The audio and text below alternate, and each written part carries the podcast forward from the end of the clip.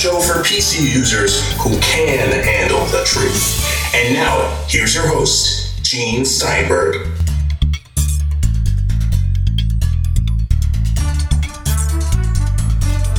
Adam Engst of TidBITS and Take Control Books joins us on this segment a little bit later. We'll be hearing from tech journalist Rob Pegoraro, who's a columnist for USA Today and lots and lots of other places. But right now, let's explore what Adam has to tell us, but I'm going to throw him a curve. He knows I do this every so often, where instead of just talking about the stuff we decided to talk about, I throw something in. so, there is a story at one of the Mac Rumors sites, Apple Insider, which is, as these places go, pretty decent. And they claim that there is a listing or a placeholder listing at a computer store in Belgium indicating something about the next Mac Mini. Not a big story. We expect the Mac Mini will be updated someday, that sort of thing. But when you get these placeholders or these listings from these stores, question I have, Adam, is is that a mistake? Is that wishful thinking, or does Apple deliberately seed this stuff to stores around the world to see how people react? Hmm. Obviously, there's no way to know for sure. However, there obviously are two possibilities. One is that someone messed up and released some information before it should have been put out. And that does happen. We've seen that happen in the past where eh, the way web servers work is you will usually have a staging server and then you'll have your live server. And so you'll you'll get everything ready on the staging server so you can just push a button when you need to uh, to take this information live, such as when the next Mac Mini comes out. The problem is that it's all too easy to push that button early. And so that's how the mistake can happen all that said, back in the day, this is longer ago. Um, this is you know more in the more in the the early Steve Jobs returning era. Apple was known to mess with people. That they there was oh gosh there was something about a consultant who had offered to you know do something for apple and you know written this letter or whatnot and jobs and company decided to play with him and you know they actually contacted him and said oh yep we want you to you we want to hire you right away and do this and blah and, and the guy didn't realize they were playing with him and it kind of was a joke that kind of went wrong. So it's conceivable that Apple could be doing this, and it's also conceivable they could be doing it to sort of see if they can trust various outlets to keep secrets. But something as specific as a Belgian retailer feels to me like a mistake. Feels to me like the sort of thing that someone just just tripped up over the information and left it out before they were supposed to. So you think they'll get a call from the Apple distributor saying no? or yeah, gee, I'm, we could maybe find another dealer in Belgium I, who would yeah, I was going to say I'm, I'm sure this is the sort of thing that you know I don't know what quite what the uh, the the culture is these days, but at various times in the past would have been a career limiting move. so yeah, I'm I would be very surprised if uh, uh, if someone wasn't being chewed out fairly thoroughly about this at this point you don't think it's above Apple to continue to play this game because they know everything about Apple. Somewhere somebody's observing, trying to figure out. And certainly something about a new product, even one that's, well, not the top of the product line, something that would be an update that you expect, like an iMac or a Mac Mini with Haswell chips. And we have the iMac, now where's the Mac Mini? This sort of thing. Yes, I understand it could have been an innocent mistake you have the staging server or the preparation place and someone pushed it out by mistake. But don't you think Apple knows that there are crazy people around the world who check every single site looking for something like this and will report it when it happens? I think they do, but at the same time, it happens so much that it's probably beyond Apple's ability to manage that. In other words, Apple has it used to be when Apple would release a new version of say the Mac Mini with a, just a speed bump, you know, a new chip, new CPU, but no other changes. They won't have an event for it. They may not even have a press release for it. and people will notice, and then it will be it will hit all the news. So Apple doesn't have to do anything, and so I think that they are in essence reaping the benefits of from the PR standpoint of being watched constantly but I don't think for the most part they try to manage that down to the lowest level purely because it's it's probably just too hard. First of all, if they did manage it and you know anyone leaked the wrong thing that Apple was intentionally doing it, that would come back to to bite them. And secondly, I just think it's too many details. You know, trying to find a, a Belgian, um, you know, a reseller, a reseller uh, in another country to put some stuff up in their language that's you know so that the information will get out. It just feels like too much work. Maybe, but as long as there are crazy people out there who want to know what Apple is up to, Oh, and as I, I think Apple is actually perfectly happy about this fact. I mean, you don't see hardly any other companies being watched so carefully, and so the Apple gets tremendous press coverage for things they don't do have to do anything for. I mean, talk about a win-win-win. you know, they don't you know, for most of these kinds of things, there really isn't much room for negative reporting. I mean, people aren't going to be unhappy that there's a new Mac Mini coming out. So, you know, it's just going to be, you know, good coverage more or less because there's not much else to say. It's a no lose situation. Let's go on to some other things, just very briefly, because we talked about it a lot. Apple and the ebook price fixing trial. And Apple complains about this compliance monitor. He's being too intrusive. And I don't know about you whether you see this TV show or not. There's a TV show on CBS, The Good Wife. Mm, no, I haven't seen it. Okay, so it involves in part a legal firm that in the course of the series goes bankrupt. So the court sends a bankruptcy monitor to make sure they're spending their money right and doing the right things to get back on track or they will be liquidated.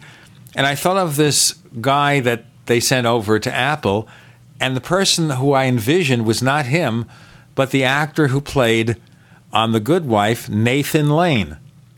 you know Nathan Lane is. He's a wonderful character actor. He's one of the best out there. And I just kept thinking Nathan Lane going to Apple and putting his nose into their affairs. I, have I've been following this a little bit, and actually put a little bit more effort into it um, just the other day, actually, because I was kind of curious that there's no real, you know, again, this is a situation where no one at Apple is actually talking to the press. And so everything that's being said about this is being interpreted. And the first instance, the first coverage of this dispute between Apple and the, and the compliance monitor was a Wall Street Journal editorial. Wall Street Journal um, definitely beating a conservative drum. So they are down on the concept of government regulation of companies, and and so this and it was an op-ed piece. I mean, this was this was not attempting to be news reporting. And so in this op-ed piece, they made some claims about how Michael Bromwich was a close personal friend of the judge, Judge Denise Cote, who was the woman who who handed down the ruling. And then and at the time I frankly didn't give the, the, the, the, journal's coverage that much credit because they got a number of things completely wrong about the trial.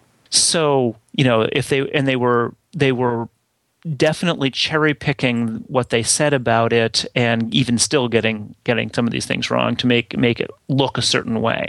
Now, this meme that that Michael Bromwich is, you know, a good buddy of Denise Cote's, um, has gotten out into all the other coverage. But as far as I can see, it all traces back to that Wall Street Journal op-ed piece. And it's interesting how one media source can fuel everybody else, and being that's the Wall Street Journal. It's taken seriously regardless of political leanings. Adam Engst joins us. More to come on the Tech Night Owl Live.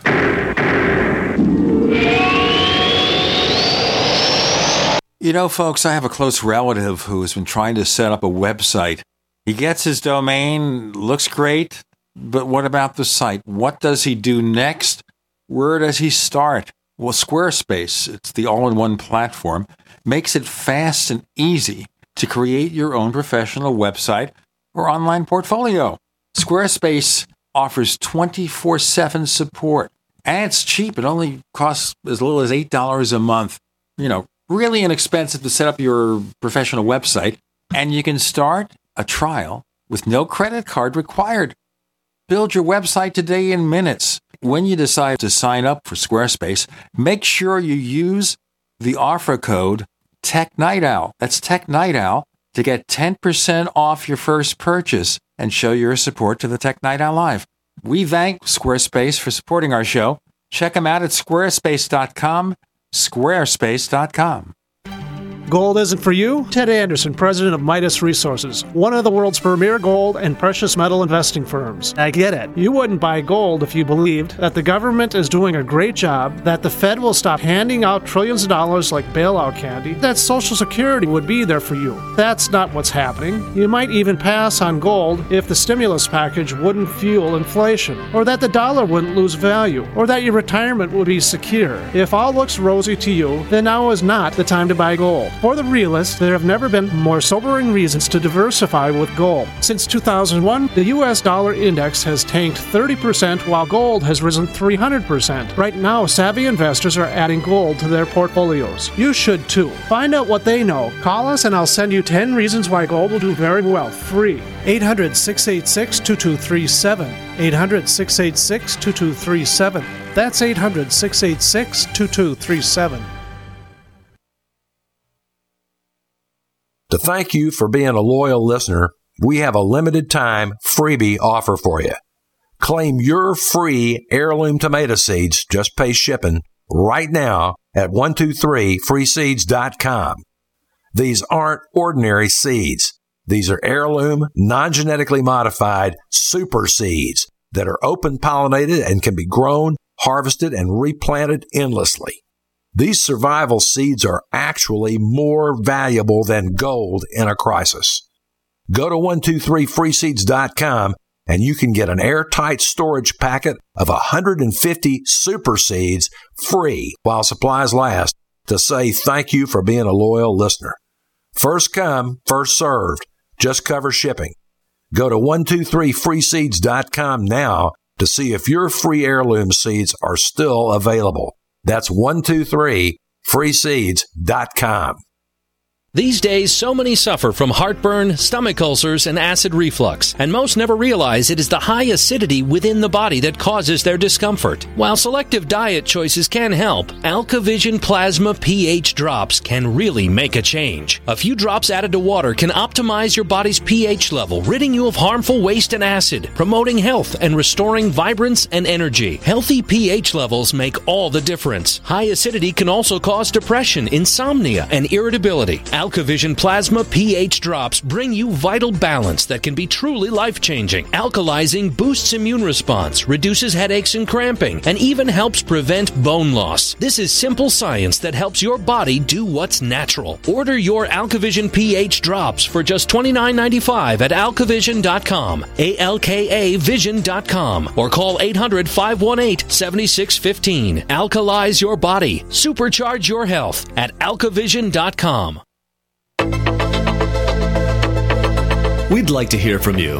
If you have a comment or question about the Tech Night Owl Live, please send it to news at technightowl.com. That's news at technightowl.com. If you'd like to discuss today's show with fellow night owls, visit our community forums at forum.technightowl.com. That's forum.technightowl.com. On the Tech Night Owl Live, we have Adam Engst of TidBITS and Take Control books. We're talking about the story of the court appointed compliance monitor who caused a lot of trouble for Apple, at least according to Apple. And the story in the Wall Street Journal that this guy was a friend of the judge. Now, I suppose in the scheme of things, if a judge is going to pick someone, he or she will pick somebody they know. Right. Now, So the ex- other thing I understand here is that he came along with an assistant. Both assistants billed out at $1,000 an hour or $160,000 for two weeks, assuming a 40 hour work week. Is that correct? I'd heard something along those lines. Again, we don't know. What I did look into is this is again this claim of the of the connection between Bromwich and Cote. And the only thing I was able to find actually is that he was appointed inspector general in the Justice Department back in 92, maybe. And you can actually find the letters sent to Congress in support of his appointment. And one of those letters comes from Denise Cote. Aha. And, and, and of course says very complimentary things about him, as do all of the letters, because it's his references to Congress. So it does seem to be the case that they're that these that they know each other and have worked together. However, it's not like she has this buddy down the street who she thinks she, she thinks needs a job and you know and throws him this bone he has some pretty significant uh, experience in this kind of field um, including as said being an inspector general for the justice department so there are uh, the fact that he was put into the position again as you say would certainly make sense that you would nominate someone you knew and presumably someone you thought could do the job and from this guy's credentials there's no indication that he you know is a, is a terrible choice. So you know there was some claim uh, like the assistant was necessary because the assistant like knew everything and he didn't he did, you know this guy was a complete a complete novice in some of the coverage I'd, I'd I'd read. And that really doesn't seem to be the case. In the end I think someone would actually have to attempt to interview him and or uh, you know Judge Cote and or these people at Apple and get actual you know evidence about what's going on because it's really just based on court filings and one op-ed piece. You know, there's really no other information on the ground that I've seen anywhere. Well, the other thing you have to consider here is that even the need for an assistant may be the fact that Apple's one huge company and one person can't possibly go into every necessary nook and cranny to check for compliance.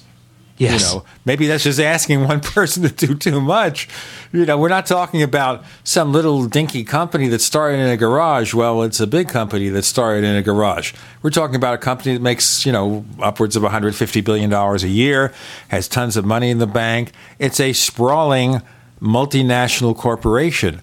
So even one person, way above his ability to check out everything. Well, and there does seem to be another thing that Apple is complaining about is Apple's complaining that he is, you know, sort of looking into things that aren't related. And this is a somewhat tricky situation, I think, because Apple fought the case so hard and denied everything and was so fairly completely slapped down by the judge despite you know this that they are in essence, you know, a hostile a hostile defendant. It's not surprising that he wouldn't trust Apple to say what you know to you know to do what they're they're going to do. They they gave no indication that they they never acknowledged they had done anything wrong. You know, they weren't going to they weren't going to make it easy in any way, shape, or form. They argued with absolutely everything, and even upon losing, you know they didn't they didn't say yeah we're sorry. And so it's created a, a, an adversarial situation from the very beginning. And so i somewhat suspect that apple's reaction to this is part of that adversarial situation. It may or may not be legitimate you know, there's no telling. Maybe this guy's being a true jerk about everything. Or maybe it's just another instance of, you know, let's see who can be more obnoxious. It may be also the fact that he went in there expecting Apple to be hostile. And therefore, maybe he tries harder to get information because he figures, well, Apple's this big secretive company. They're being hostile. I've got to make sure I get the information yep. in accordance with the court mandate. Absolutely. And and and the fact that Apple is a big very very secretive company means they probably are are pushing back every step of the way because they don't want him nosing around in things that they don't believe he should be nosing around in or possibly they don't want him nosing around in anything.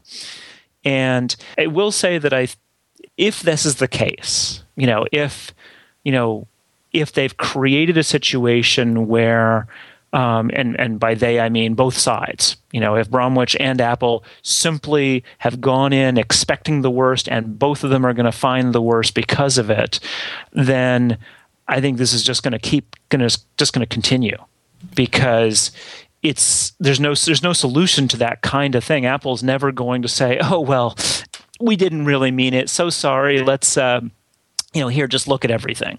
You know, they're not going to change that attitude. And similarly, he's not going to say, "Oh, well, if you don't want to let me talk to these executives, that's okay. I don't, I don't really need to." You know, of course, he's going to see, you know, the the worst motives in anything they deny him. So, yeah, it's ugly. In the meantime, it's temporarily suspended as the appeals court looks into it. So I guess we're not going to predict what's going to happen. You know, courts can be unpredictable. Let's look at something that is predictable or wasn't. In 1984, Super Bowl, 1984, people see an ad announcing the Apple Macintosh. What was Adam Engst doing in 1984? I know what I was doing. oh, geez, 1984. I was a senior in high school, Okay, you were a young. so I was not. I was not watching. I was not watching the Super Bowl. Well, I agree with you. I'm not a big football fan. Yeah, So, so, I wasn't I, either. I, I totally didn't. I didn't really notice, um, honestly, that um, you know. And uh, again, this was. It's sort of hard looking back to remember just how disconnected and uninformed we were, and how hard it was to learn things. So, for instance, if you didn't watch the Super Bowl, that was it. You couldn't go to the internet the next day and watch all the ads like we do now because those are often the best parts of it. Um, you know that that you know, and I don't. I don't know. I haven't gone back and looked, but I would be really surprised, for instance, if there was news coverage, particularly of the Macintosh that after the day after. Well, of course, they always have these reviews of the best Super Bowl commercial. But in 1984, did they? Good question. that's- that's- Good question. that's the I'll tell you what. I'll tell you what. We've got to do this break. Oh. Let's break, but not with a Super Bowl commercial. Adam Engst joins us. I'm Gene Steinberg. You're in the Tech Night Owl Live.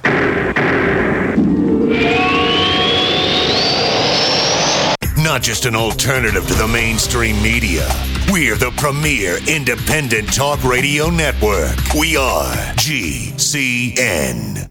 Attack of the Rockoids has been well received by critics and readers alike. It's a thrill a minute story you'll never forget. A former U.S. military intelligence officer is haunted by intense dreams about a beautiful woman pleading for his help after a terrible battle in outer space.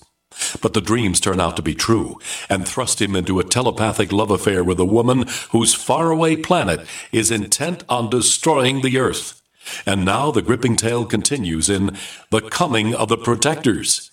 It's the second book of the Rockoids trilogy, a galaxy spanning adventure that pits our hapless heroes against powerful, fanatical enemies that threaten the lives of freedom loving beings everywhere. Attack of the Rockoids and The Coming of the Protectors. Classic science fiction at its best, available now. For more details, visit rockoids.com. That's R O C K O I D S dot com. Great news, pure water lovers. BigBerkeyWaterFilters.com has a special discount offer for all GCN listeners. You can't do better than a Big Berkey for economy. For only 1.7 cents a gallon, a single set of filters can last for 5 to 10 years. There's none better than a Big Berkey for emergency preparedness as a backup water source. And you just can't beat a Big Berkey to remove dangerous chlorine, all types of fluoride, pathogenic bacteria, cysts, parasites, and unhealthy byproducts from municipal water. Berkey water filter systems are even powerful enough to purify stagnant pond water. For the gold standard in water filters, get a Big Berkey at BigBerkeyWaterFilters.com. And all GCN listeners get 5% off all ceramic filter systems. For details, call 1 877 99 Berkey. That's 877 99 B E R K E Y. Big Berkey Water Filters for the love of clean water. Do you owe the IRS money that you can't pay? Are tax liens and levies ruining your life? Are you tired of being afraid just to go to the mailbox? If this describes you, then Dan Pilla can help. Hi, I'm Dan Pilla, and I've been solving tax problems for more than 30 years. In fact, I wrote the book that made it possible to negotiate settlements with the IRS, and I've helped thousands of people do exactly that. Call now at 800 346 6829 to learn how I can help you. You know your IRS debt will not go away by itself, but you don't have to live in fear anymore. New changes to IRS policies will help more people than ever before eliminate their debts once and for all. There's no need for you to suffer another day with IRS debt. Call 800 346 6829. I can help you eliminate wage and bank levies, release tax liens, and negotiate a settlement with the IRS that will put your tax nightmare behind you forever. Call 800 34 No Tax or go to my website, taxhelponline.com. That's taxhelponline.com. Question Could too many GMO foods and toxins be overloading your digestive and immune systems? Answer Yes. If you're searching for a powerful detox that's gentle enough to use every day, use Pro EM1 from TeraGanix. Pro EM1 is a powerful liquid probiotic that uses good bacteria to suppress pathogens and gently eliminate toxins from your body. A healthy digestive system will cleanse and remove toxins, support weight loss, improve absorption of food nutrients, and aid in controlling yeast and other infections. Pro EM1 is made with only non GMO and certified organic ingredients, has no preservatives, and is dairy, soy, wheat, and gluten free. Pro EM1 is the key to your digestive health. Order Pro EM1 Daily Probiotic Cleanse at TeraGanix.com, spelled T E R A G A N I X.com, or call toll free 866 369 3678. That's 866 369 3678. Also available through Amazon Prime. Pro EM1 from TeraGanix. Life's getting better. Live with Gene Steinberg. It's the Tech Night Owl. Because you never know what's going to happen next.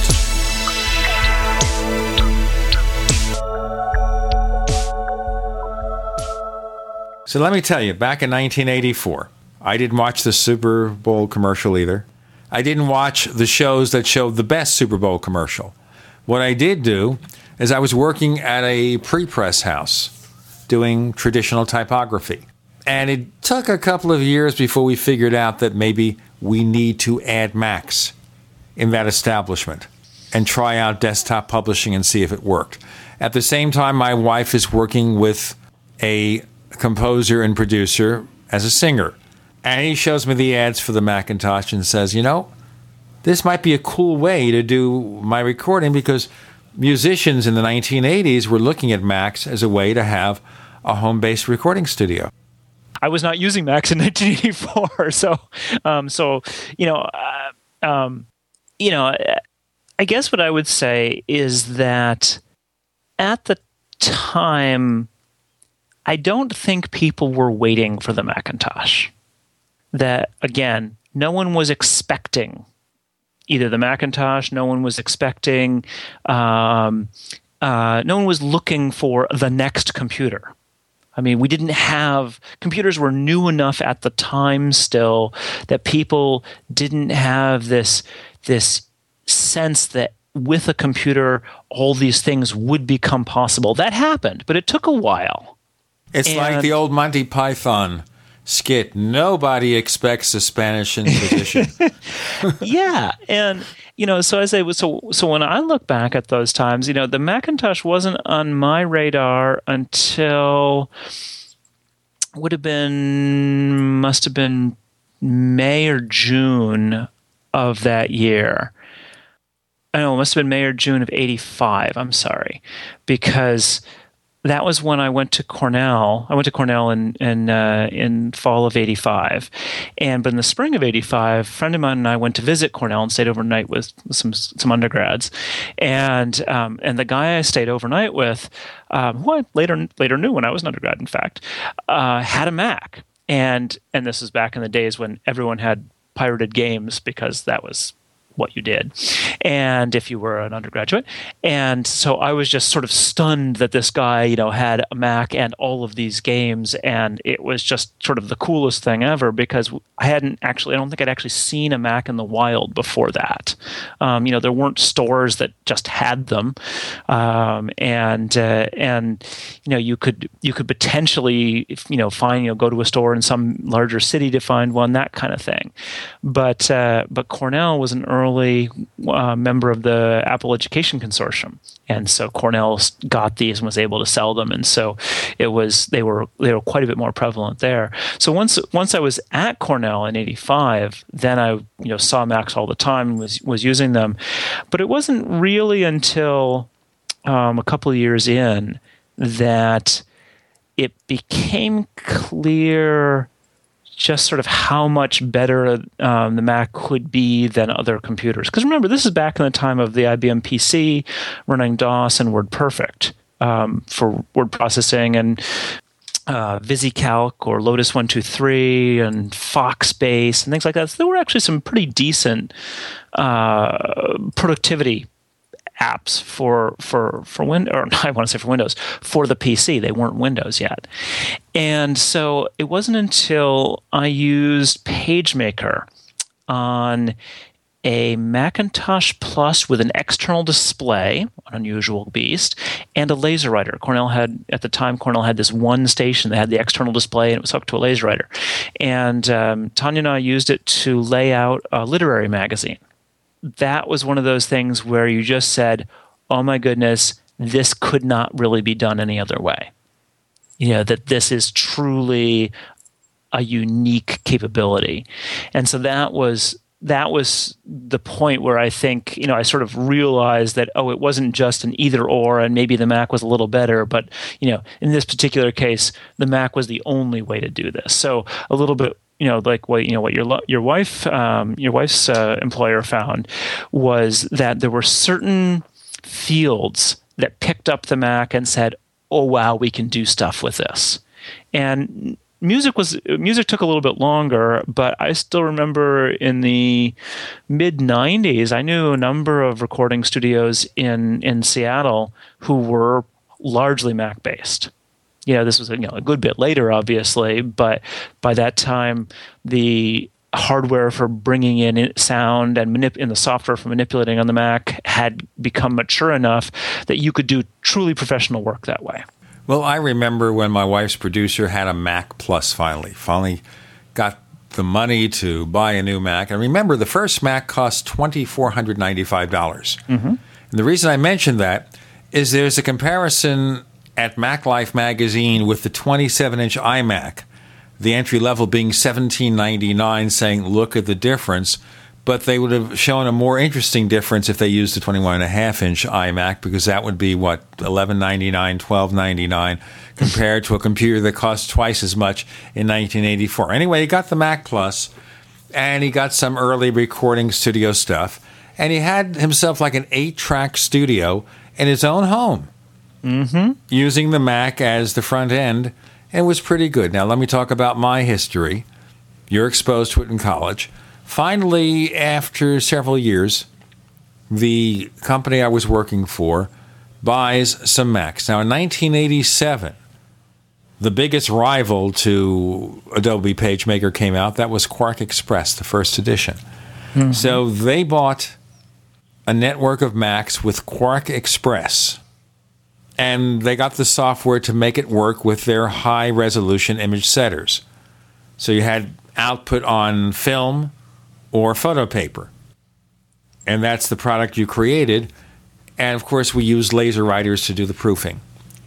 So I was learning the Mac during those years. Finally, in 1989, after using a Mac at work, I reached the point where I had to have one at home.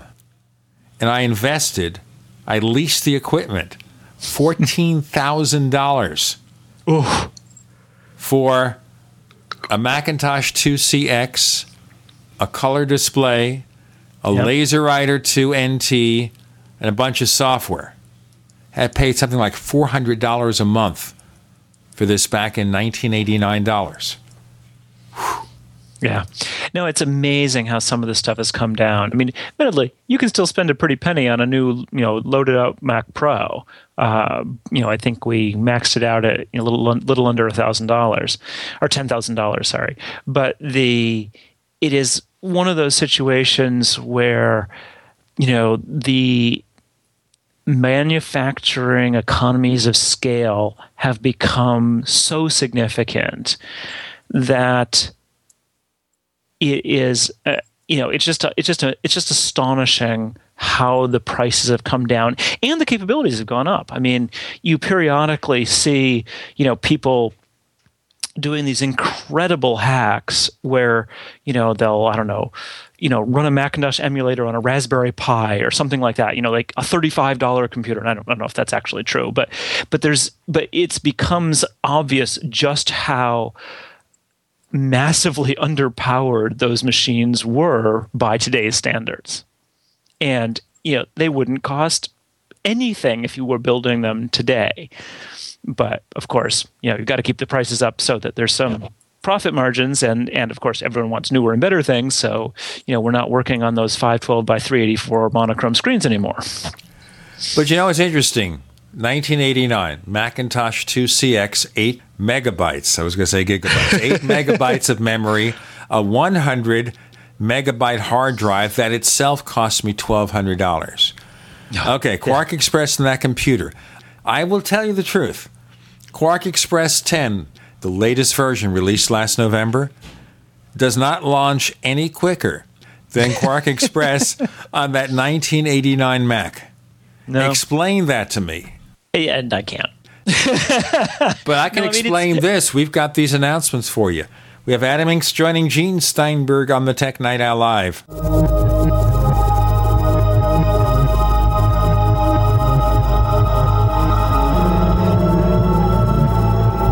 Free from the shackles of corporate America, we're the place for independent thinkers. GCN. Graphic Converter is the image manipulation tool for the rest of us. It does not use any database. You get full control of all your files. Want to view the images of a folder? Drag it into Graphic Converter, and a powerful browser opens up to show your image files. You could use it for slideshows. You could use it to import images from digital cameras or from scanners. Need to do some image editing? You can do that too in Graphic Converter. Also, print catalogs. Convert from so many formats I can't even list them. Download now to see if Graphic Converter is good for you, like one and a half million other users. Guess what? You could save money when you buy Graphic Converter. Use the coupon code Night Owl. Use the coupon code Night Owl to get a special price for Graphic Converter. Go to lemkesoft.com. That's L E M K E soft.com. Lemkesoft.com. L E M K E soft.com. We live in a complicated society. Stressful issues are always popping up. Have you ever been treated unfairly by someone? Have you ever been overcharged for a repair? Have you ever signed a contract or a document worried about identity theft? How many times have you been in those unique situations where you just wanted to call an attorney to find out if you're right or wrong or what your legal rights are? But every time you think about calling an attorney, what do you think about first? That's right. Who do you call and how much will it cost? Our friends at Legal Shield have found a solution. With a nationwide network of 6,900 attorneys who average 19 years of experience, Legal Shield's law firms take over 40,000 calls per week helping their members. For less than $20 per month, you can have access to Legal Shield on everything from the trivial to the traumatic. Let Legal Shield stand up for your rights at lsprotection.com. That's lsprotection.com. Or call 855 340 American gardeners and fellow patriots, make the right choice with your money, time, and your family food supply. Choose 100% pure heirloom seeds in the Survival Seed Vault from MyPatriotSupply.com. Why spend more? The Survival Seed Vault from MyPatriotSupply.com is only $37.95 and includes 20 varieties of pure, hardy, easy to grow heirloom seeds. Yes, only $37.95. That's 70% less than our competitors. You could buy three Survival Seed Vaults for less than one of theirs. The Survival Seed Vault from MyPatriotSupply.com includes detailed planting and seed saving instructions and ships same day. Plus, all orders over $49 ship free. MyPatriotSupply.com is American owned by patriots like you, passionate about freedom and preparedness. Call now 866 229 0927. That's 866 229 0927. Or discover more emergency preparedness items when you order at MyPatriotSupply.com. Choose the original. Choose the Survival Seed Vault at MyPatriotSupply.com. Pharmacist Ben Fuchs knows the importance of proper digestion. Make sure you take a look at the Ultimate Enzyme product. They're made with bile salts and fat digestion enzymes and protein digestive enzymes. And not only do the Ultimate Enzymes give you obvious benefits for digestion, but they can also help keep your blood flowing through your circulatory system. As most of you probably know by now, thick, sludgy, clotting blood is a serious risk factor for heart disease and stroke. Clearly, inappropriate and excessive blood clotting is a major health issue, and thick, sludgy blood is not just about heart health either. Sludgy blood can compromise oxygenation and nutrient delivery to all your cells and tissues and organs and ultimately lead to almost any health issue you can name. Concerned about proper digestion and heart health, order Ultimate Enzymes by calling 866-735-2470. That's 866-735-2470 or on the web at brightsideben.com. That's brightsideben.com. Order today. Do you know what's going to happen next? Well, here's the Tech Night Owl. Live with Gene Steinberg.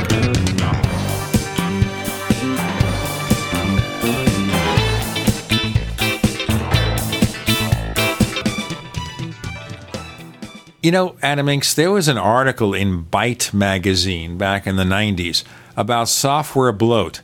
That software would become bloated to the degree that computers became more powerful. So it never seemed as if the software caught up because they kept requiring more and more of the system. Like, for example, Microsoft Word 5.1 back in what, 1990, 1991, launched pretty fast, worked pretty fast. You buy the current Word, which is Word 2011 for the Mac, run that thing on a high end iMac, you know, top to the gills with memory, the best processor available, doesn't run any faster. You know, it's it is interesting because I think there is. I mean, it's absolutely true. There is software bloat in in some regards, but it's also interesting what we latch onto for the kind of gut performance benchmarks. And launching's an easy one because that's the one you sit and watch. And for instance, I've actually, for as long as I can remember, because I really don't like watching apps launch, um, I would always start all my apps at, startup and then switch, you know, leave them in memory. And I always, you know, had enough, I always made sure I had as much memory as I could get so that I could do that without it being a problem. But it is interesting to me that, again, iOS built on the same foundation as Mac OS 10, and look how fast apps launch, so to speak, on the massively underpowered hardware compared to a Mac of an iPhone or an iPad. What Apple has done here, because of the constraints of the platform, they have forced developers to be efficient. Yep. Well, a little bit of forcing them to be efficient and force sometimes just forcing them to work in certain ways too. So the developers know that this is a problem, that they can't, you know, kind of have this the equivalent of the app bouncing in the dock for 10 seconds while it starts up. And so they Apple set basically set the expectations and everyone knows that you just can't get away with that and this and the system does a lot of it too so that there are things that happen you know after you know after you tap that you know it doesn't necessarily all happen instantaneously, but sometimes the system is doing some of the clever queuing in the background in terms of reclaiming memory and and making it available to the app that needs it, as opposed to taking it from from where it doesn't need it, and all of that kind of stuff. So it is, you know, it it has gotten better in some ways, but it, it, what it really comes down to is that there are always people who want some more features than a particular app has and whether or not most of the users want those features is irrelevant. You know, Word's a perfect example. It's got a bazillion features. It probably has almost any feature anyone wants. It's more that people don't actually even know that it has the features because there's so many of them are there. It's hard to find them. And but to add all those features in and then make it continue to work, you're going to end up with bloat. But for any one person, that you know, bloat feature may be the most essential thing that they could possibly want. But it kind of seems also with iOS that Apple has helped developers find ways to do things more efficiently. And wouldn't it be nice to see more of that on the Mac platform? I obviously understand with Mavericks we've got things that make it run somewhat faster, but still. Anyway, still, QuarkXPress is slow to launch. Adobe InDesign is slow to launch. Word is slow to launch. And Outlook for the Mac is still a pig. But that's just my opinion. I don't want you to comment unless you want to. All right, let's look at the 30 years. Now, the one thing that you and I recognize adopting the Mac is that the larger world existed in the PC universe, so we were outliers. We were eccentrics. We were crazy people, which in my case may be true, but certainly not for you. hey, before I was a Mac user, I had an Atari 1040 ST. If you want to, you want to talk real fringe. Yeah, it's it is it is absolutely true, and and it was an interesting situation because the Apple community really was a community because it was so small. Wherever you went, if you met someone who used a Mac, there was a certain level of kinship because you kind of knew what they had gone through in terms of being mocked by people and um, you know and and suffering from not having as much software available and this and that and the other thing.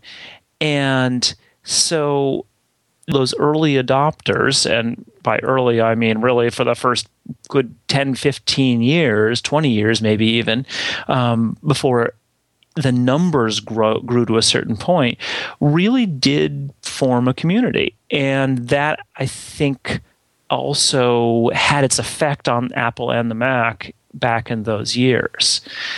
And one of the things that it has really changed with the release of and popularity of the iPhone and the iPad and and all that is that Apple has really moved well beyond any kind of community that the company just is just too big for it and too too self-propelled um, too uninterested in in the opinions of of smaller groups of people. Plus there's there's just too many people now. So if you see someone with an iPhone you don't you don't walk over and say hey you know cool iPhone what apps do you have? It's like the normal thing. I mean right. in the United States what half the smartphones are iPhones, so it's a normal thing. And strangely enough, now I see more and more people at a Starbucks or at other restaurants. More and more people have Macs, have Mac yeah. portables. It's not unusual anymore. Yep, it's absolutely the case. And so I think that aspect of you know the computer bec- being something that was unusual and you know and and very few people had it. And part of it was i think and maybe i don't know how this was for you but i was for a long time early on was perfectly capable of using a pc and did. But i used a mac because i was much much more productive on it and i thought it was a whole lot more fun. And so in my opinion the only downside of the mac was that it was more expensive and there was a, sometimes a little bit there was less software so sometimes you couldn't get a piece of software that you wanted. But usually that didn't matter because usually by the time you specced out a pc to the equivalent level of a mac the prices weren't that much different. And usually the Mac software was, if anything, better than the PC software. You might not have as much choice. You might have only two word processors or three word processors to choose from rather than 10. But it didn't matter because the two or three that you had were likely to be better than, than, than the 10 on the PC anyway. So. And you still had Word. It didn't matter. You always had Word, no matter what, because Word started on the Mac. I mean, you make a big point here which has been the long argument with Mac and PC users, that the Mac is more expensive. And as you point out, yeah, more so in the early days. But in general, if you outfitted a PC with similar levels of hardware, every option as close as possible, the software as close as possible, even if there's no Mac or PC equivalent of a particular product, the prices are not that different. And you get to an interesting point where today, the Mac Pro is considerably cheaper than anything comparable on the PC platform, but that's been true for a while. It's not just the current model. Yeah. Yeah, the whole the the whole pricing world has really changed with the high end on the PC side going quite a bit higher and the low end going quite a bit lower. You can get PC laptops, you know, netbooks for nothing these days. And they're worth just about They're- that. Right. They're truly terrible. But that's, you know, that's what you get. you get what you pay for. Um, so I do think that uh, there's going to be, well, I, I shouldn't say that, going to be. Really, the whole, you know, oh, Macs are so much more expensive. I think that argument has really disappeared. That Apple has enough computers in the range where most people consider the amount reasonable that you don't hear that as the nonstop complaint anymore. Any given person may say, "Yeah, but I can get a netbook for 200 bucks." You "You you, you can, but you're really not going to like it." I use exactly one netbook.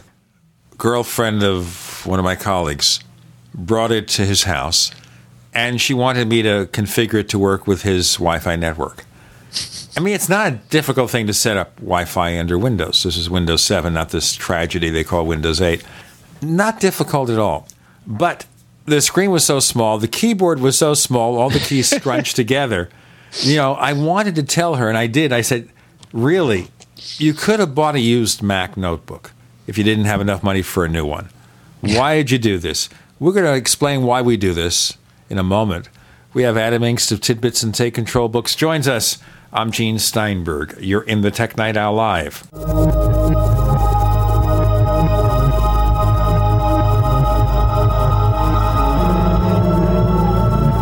The nation's largest independently owned and operated talk radio network. The Genesis Communications Network. GCN.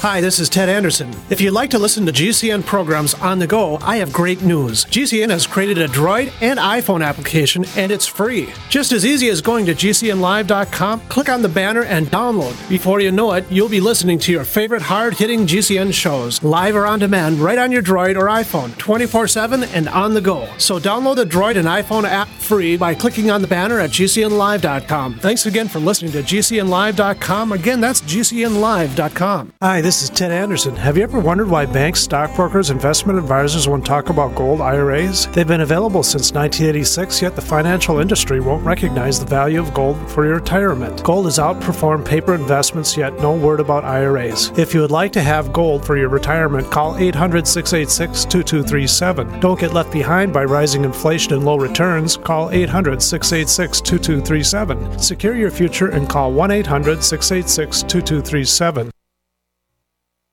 It's no secret that silver is one of the oldest known natural antibiotics, but the mainstream media will never tell we the people this information. Why? Many drug companies and politicians have dangerous alliances that manipulate the way we live by prescribing drugs that only manage disease, keeping us dependent on big pharma. And with Obamacare at our doorstep, we are now forced into a system that many of us do not want any part of. And no man or government has the right to dictate how we as free people choose to take care of our health. The patriots at utopiasilver.com hold this truth dear. Colloidal and ionic silver supplements from utopiasilver.com open the door to a whole new world of natural healing for the body and the mind. Visit utopiasilver.com and discover the safe and effective health benefits of colloidal and ionic silver. Call 888 213 4338. 888 213 4338 and talk to the patriots at utopiasilver.com, a leading source of natural healing using colloidal silver, colloidal gold, minerals, vitamins, and herbs. utopiasilver.com.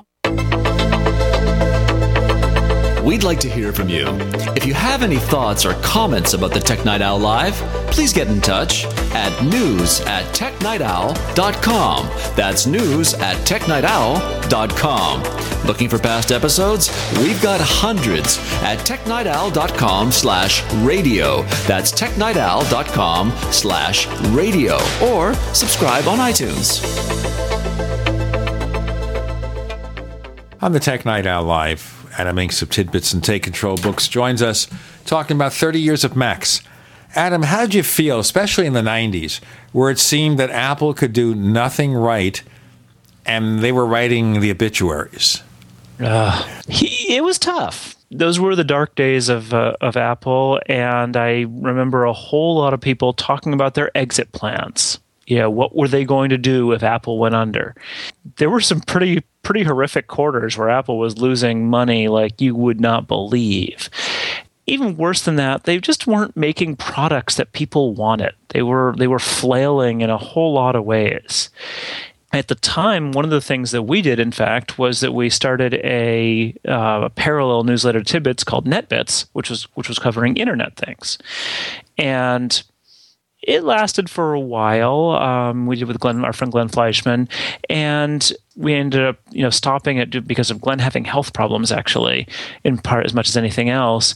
But it was difficult for us in that space because really our network, uh, you know, the people we knew were in the Mac space, and so to break out into the larger internet space was just hard and we never really quite cracked that nut of how to find readers and find sponsors and all that kind of thing.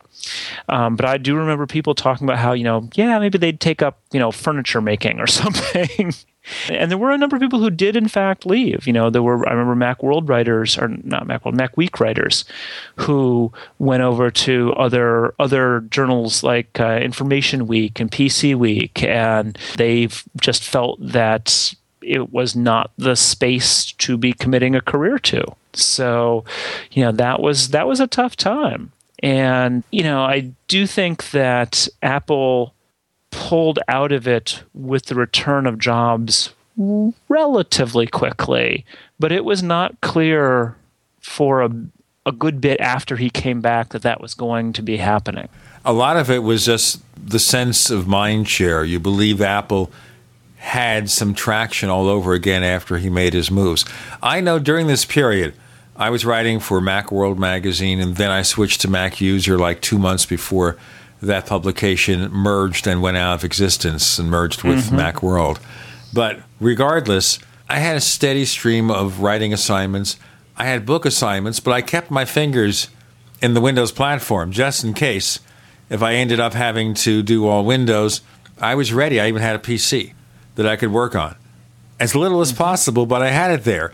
And yep. Apple released some pretty treacherous products. I say treacherous, like, for example, all these quadras where you literally had to tear your fingers off trying to replace the memory. You had to pull everything apart. You had to take out these wiring harnesses. And there are three or four of them. And then unscrew the logic board, remove the logic board, and put on the memory. And I remember a product demonstration from Apple executives where they came out with a brand new Mac where you could open the case within a few seconds. It came apart, put the memory in, everything like that. And guess what? You know what happened? They got a round of applause from everybody who had ever tried to install memory in one of those horrible quadras. Yeah. Well, the ultimate low was the Power Mac 4400 because it was actually Apple's weak attempt at a at simulating what were called white box PCs, basically a really really cheap PC, and it was just oh the worst machine. I mean, it literally didn't work very well. But you know, all of the things that you take for granted in a Mac, in terms of nice industrial design, thought towards how it opens, how stuff is re- how stuff is you know inserted and removed. It was as generic as possible, and as you say, with taking memory out, you would you could rip your fingers off just trying to open the case on the 4400.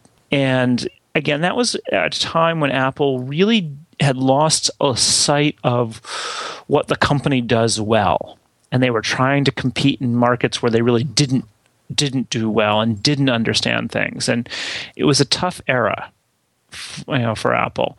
And that's why when Jobs came back, one of the when I remember one of the first things he did was establish um, the product matrix. It was a four by four matrix where they had a you know a professional was professional and consumer on on one axis and desktop and laptop on the other. And he said we want one computer in each box. You know there'll be four computers basically, and I, at this point I can't even remember what each one was in, in the era, but it was it it brought it down to a point where it could be understood rather than having all of these different models and levels. And before that apple had also had the performa series which had a different number for every store it was sold in.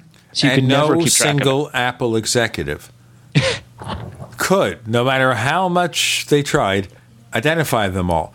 But you know something, in one way, Apple has kind of fallen back.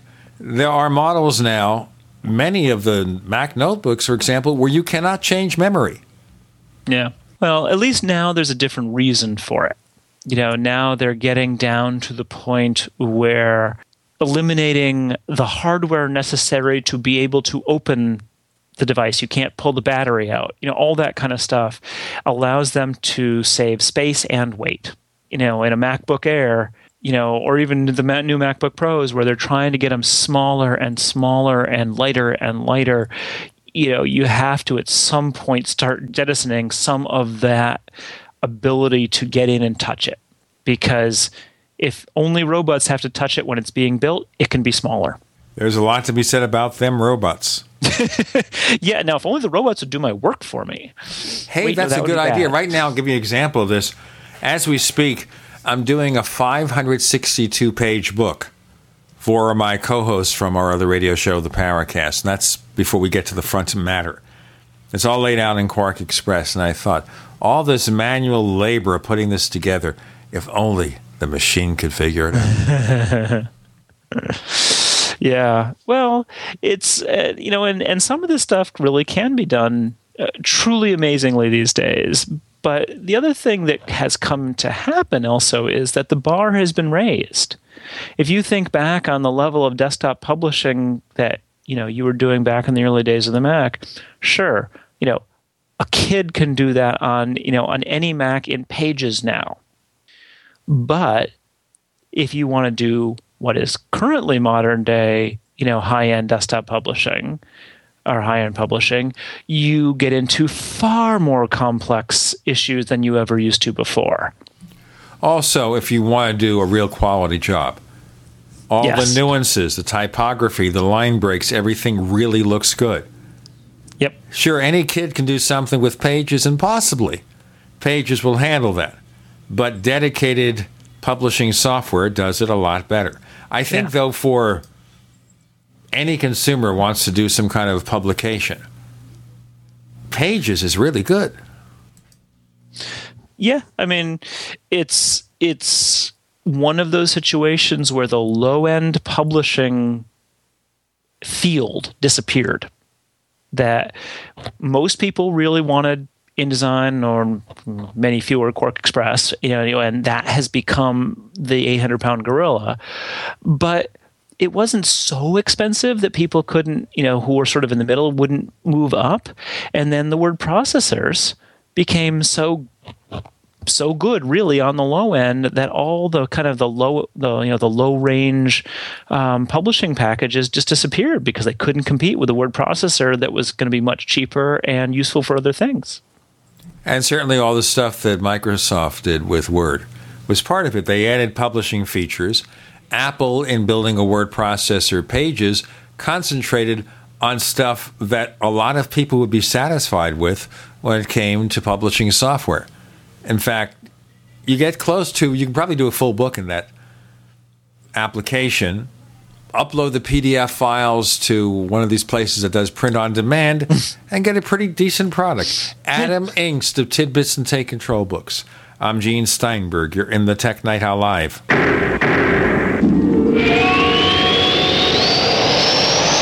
Neighbors, are you tired of dealing with a slow web hosting provider? Well, check out A2 Hosting and their screaming fast Swift server platform. They even have SSDs that load pages 300% faster than the competition. Ready to give your site a speed boost? Well, tell you what, neighbors, head on over to a2hosting.com. That's A2, that's number two a2hosting.com. Check out their Prime hosting account. And get this, neighbors, they're even giving you an exclusive 25% off discount for all our listeners. 25%. And remember, their Guru Crew support team is standing by 24 7, 365 days a year to answer any of your questions. Now, to get the discount, use the coupon code GENE when you check out. Friends, this is Alex Jones for MidasResources.com.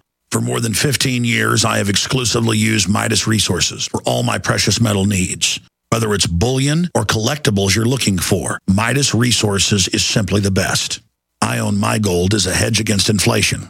This Federal Reserve fiat currency could go the way of the Deutschmark and the Weimar Republic anytime. In these historically dangerous times, it makes sense to physically hold gold and silver. Midas already has some of the best deals in the industry. But if you give them a call and mention the radio special, they will give you a list of the day's super specials. Midas brokers are standing by to answer all your questions at 800 686 2237. They also have a lot of informative free literature explaining the opportunities and risk of holding precious metals. They are ready to answer your questions at 800 686 2237. Again, that's 800 686 2237.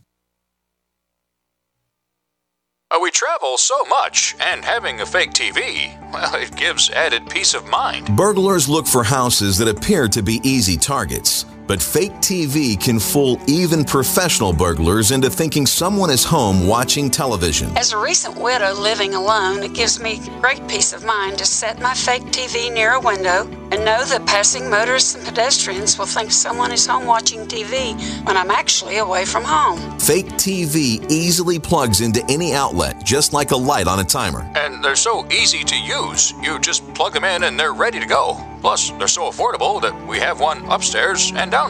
Fake TV is only $29.95 with free shipping. Order your fake TV by calling 877 5 Fake TV or go to faketv.com. That's 877 532 5388 or faketv.com. Fake TV, the burglar deterrent.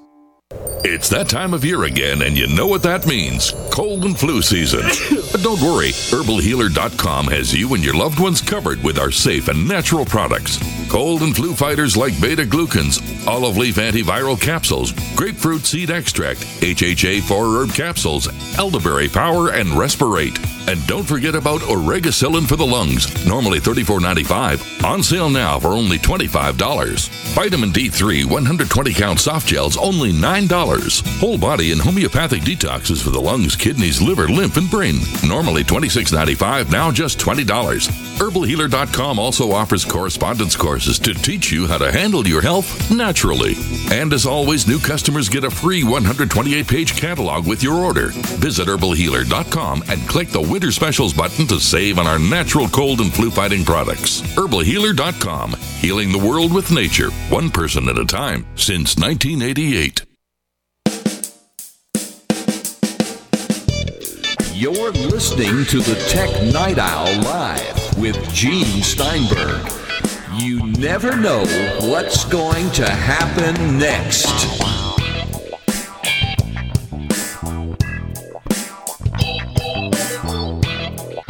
So there you go. There's a lot more to talk about, but 30 years using Macs. Adam's still at it. I'm still at it. We've resisted the calls to try the other platform.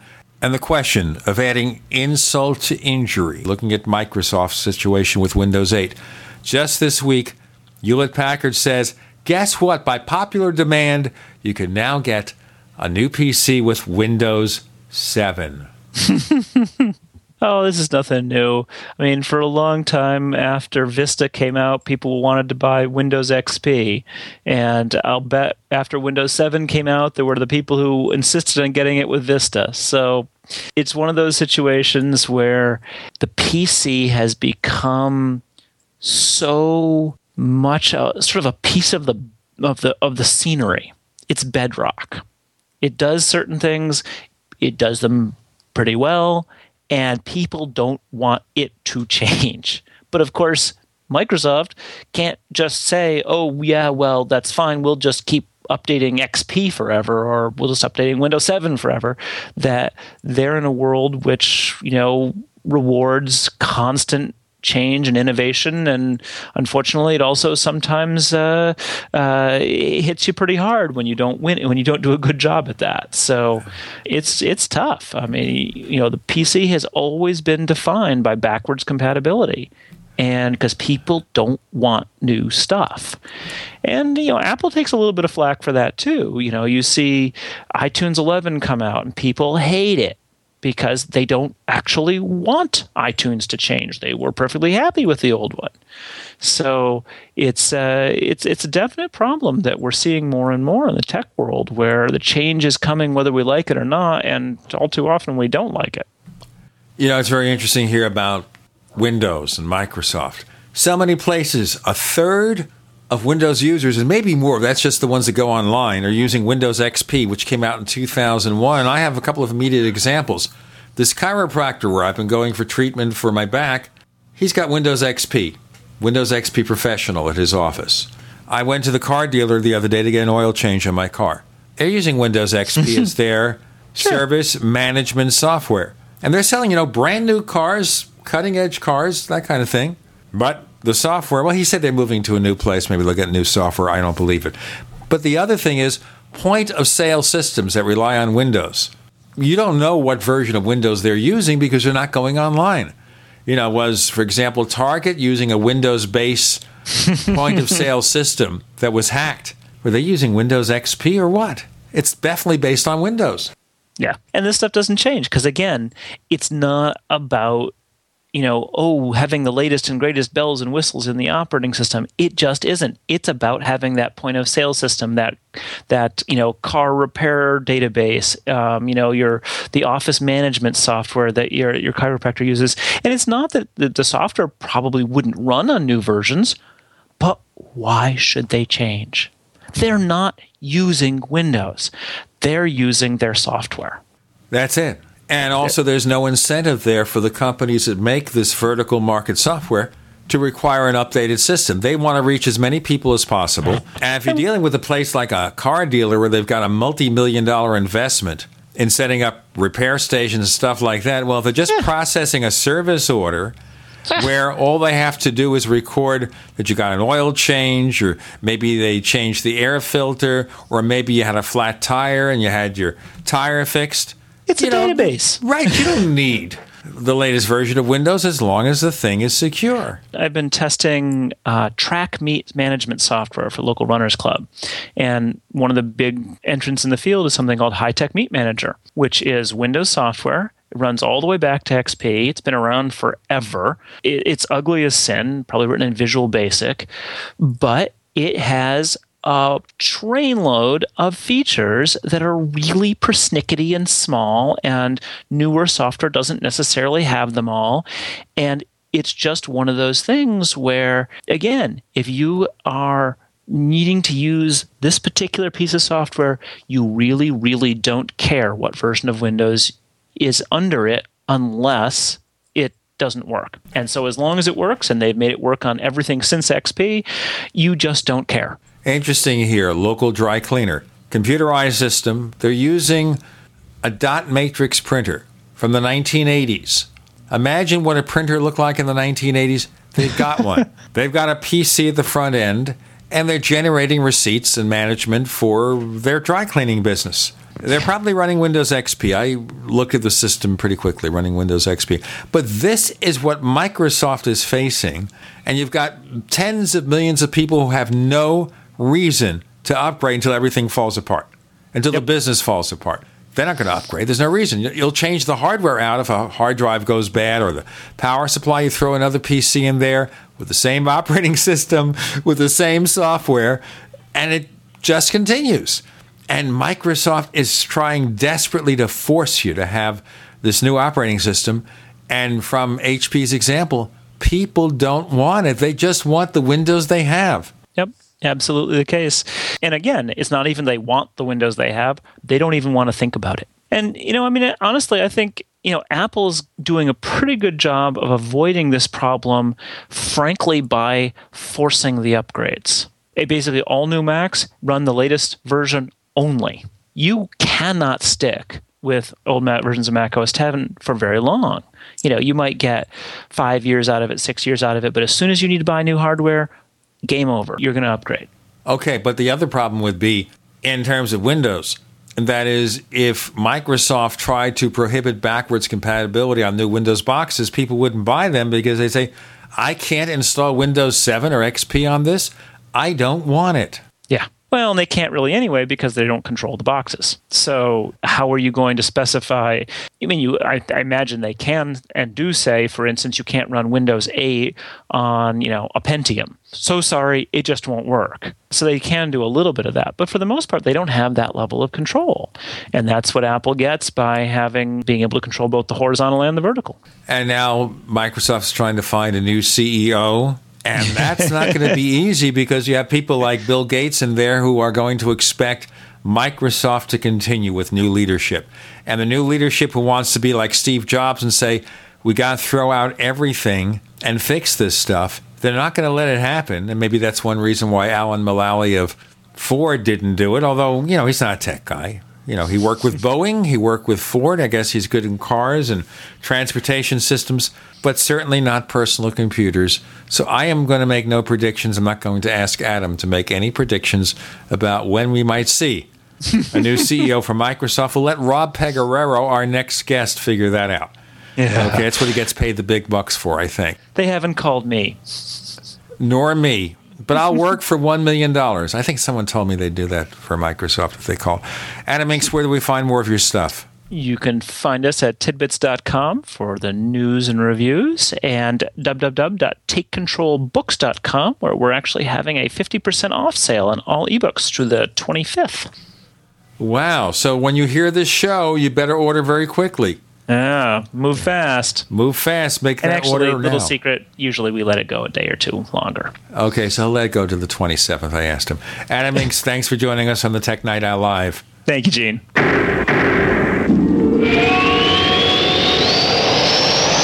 We are the premier independent talk radio network, the Genesis Communications Network, GCN.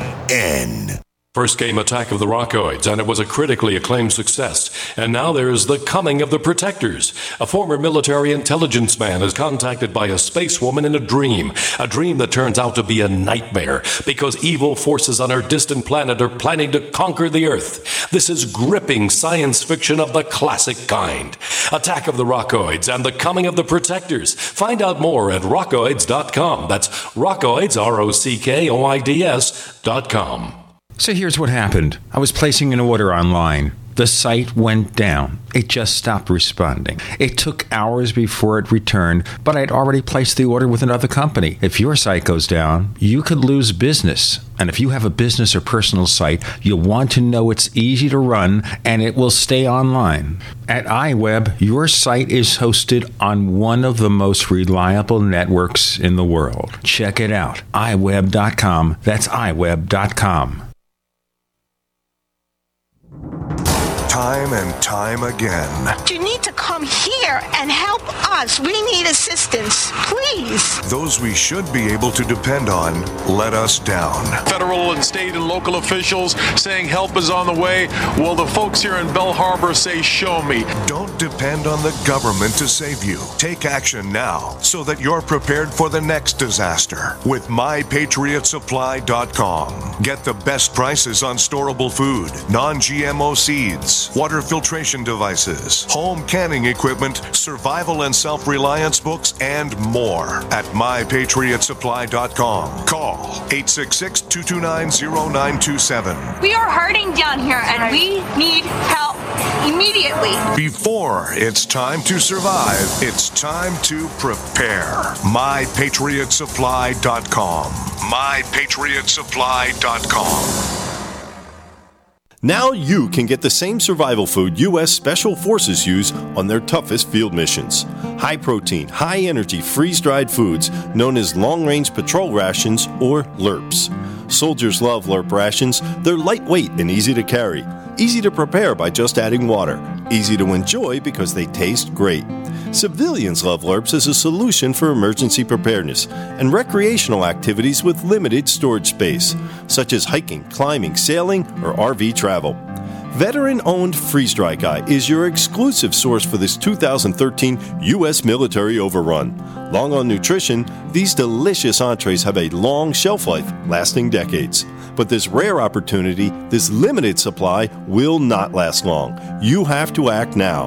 Call 866 404 3663, 866 404 Food, or log on now to freezedryguy.com, freezedryguy.com. For over five years, you've been hearing about the Berkey Guy, so you may know a few things about him. For example, you are well aware of the superior quality and effectiveness of Berkey water filters and accessories.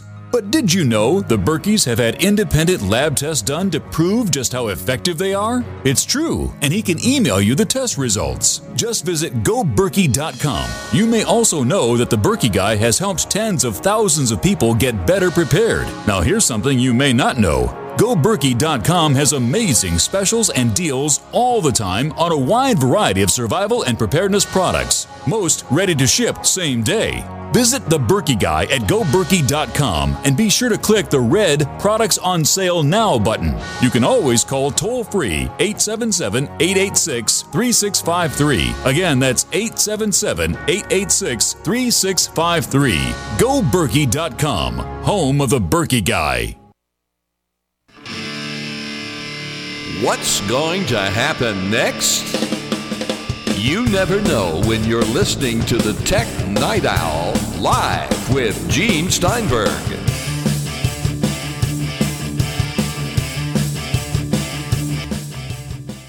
We're joined by a longtime friend of the show, Rob Pegoraro, who has just recently gotten a brand new gig.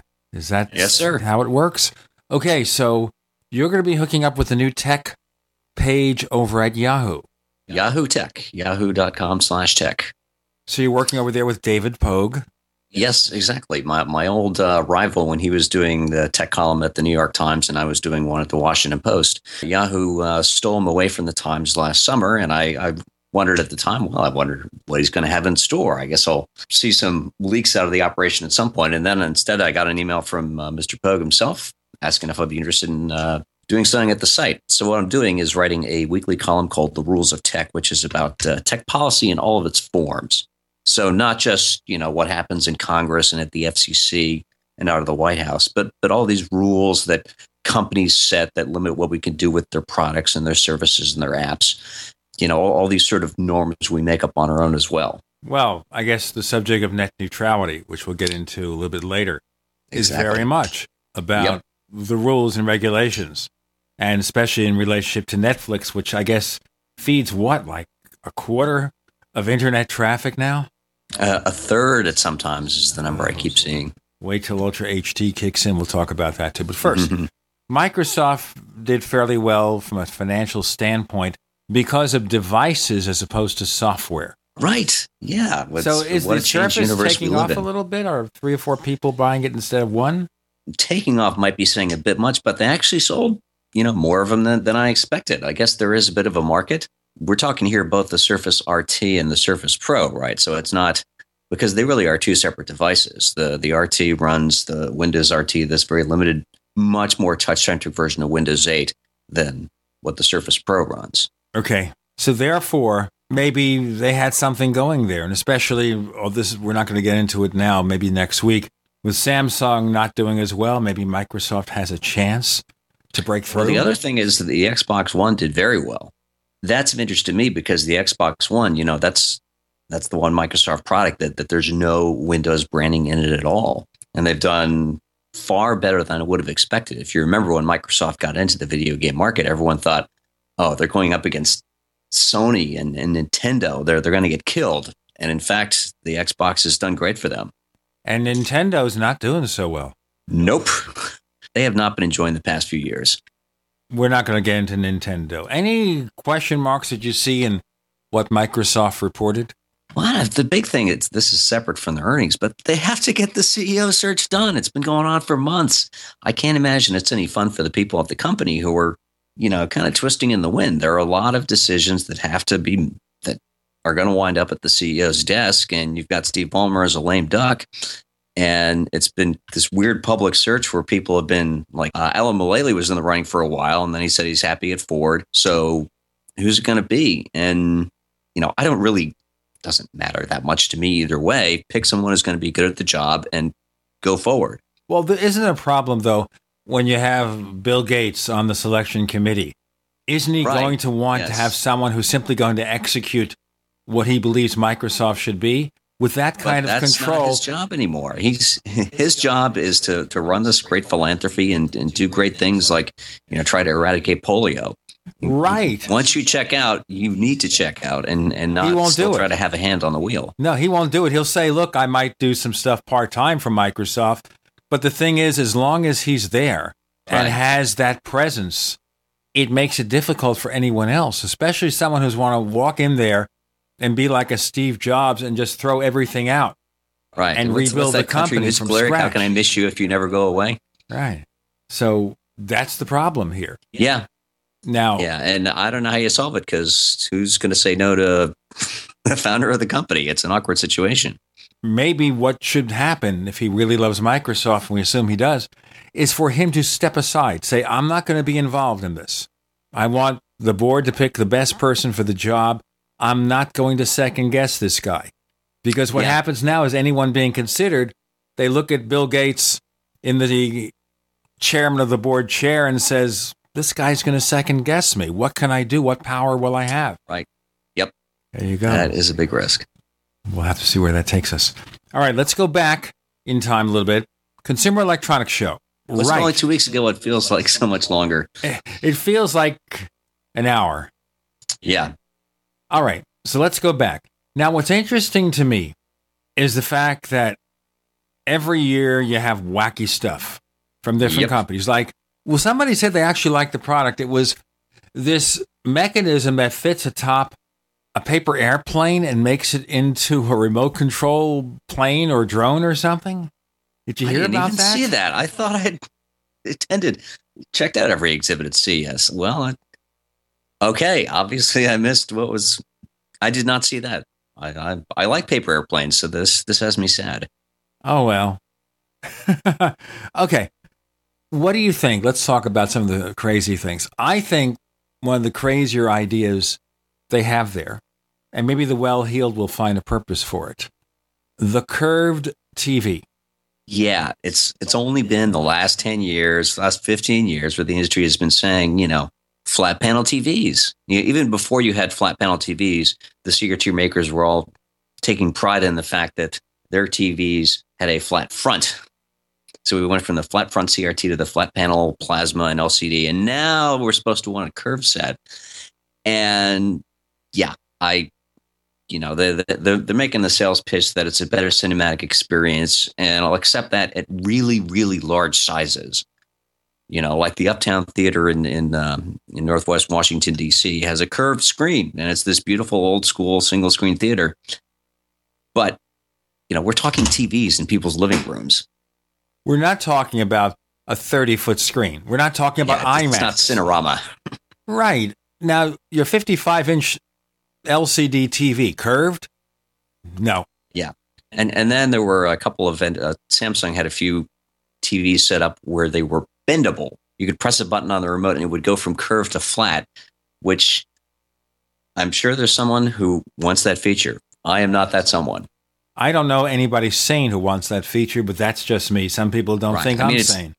I'm impressed with the technology. You know, great work getting the glass and everything to bend, but don't need it. Thanks, anyways. Well, this year I noticed there were fewer 3D sets. And correct me if I'm wrong, I looked over every new product from Vizio. No 3D amongst them. Uh, yeah, that was uh, the only real mention of 3D I saw. For the last few years, LG has had this huge video wall at the entrance to their exhibit, playing this loop of 3D video. And I was almost wondering if somebody from the Consumer Electronics Association was going to send them a memo, or maybe the other manufacturers would say, "Could you please replace that? You're, we don't want to be reminded of the 3D adventure." Yeah, it's gone nowhere. And in the last few, um, over the last year, like ESPN has taken its 3D channel. They, they've gotten rid of that. It's And the thing is, 3D is something you can actually really be impressed by when it's done well. A lot of like live sports events, it doesn't work, but a movie like Avatar, yeah, that was cool. Uh, and you know, now everyone's betting on 4K, and that has on a lot of the set the set sizes that people buy, you can't see the difference. Well, supposedly the color gamut on the better quality sets is higher, so you get a better range and better color reproduction. So that might make a difference. But the issue here is if you look at the measurements, and it's very complicated here, but there's a point at which you can't see the individual pixels are the difference. Kind of the philosophy of the retina display on an iPhone Exactly. or high definition displays. So if you're looking at the 55 inch set from six or eight feet away, which is very normal, kind Yeah. of we have the 55 inch set, we sit in the bedroom, we're maybe eight feet away, and it looks great. And you can barely see the difference between 1080p Blu ray and 1080i, which is the best of what you get from commercial television or maybe from your cable or satellite provider. Exactly. And exactly, we're going to pause for a moment. We have Rob Pegoraro. I'm Gene Steinberg. You're in the Tech Night Owl Live.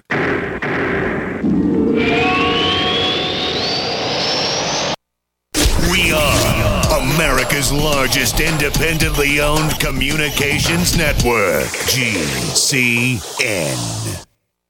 Neighbors, are you tired of dealing with a slow web hosting provider? Well, check out A2 Hosting and their screaming fast Swift server platform.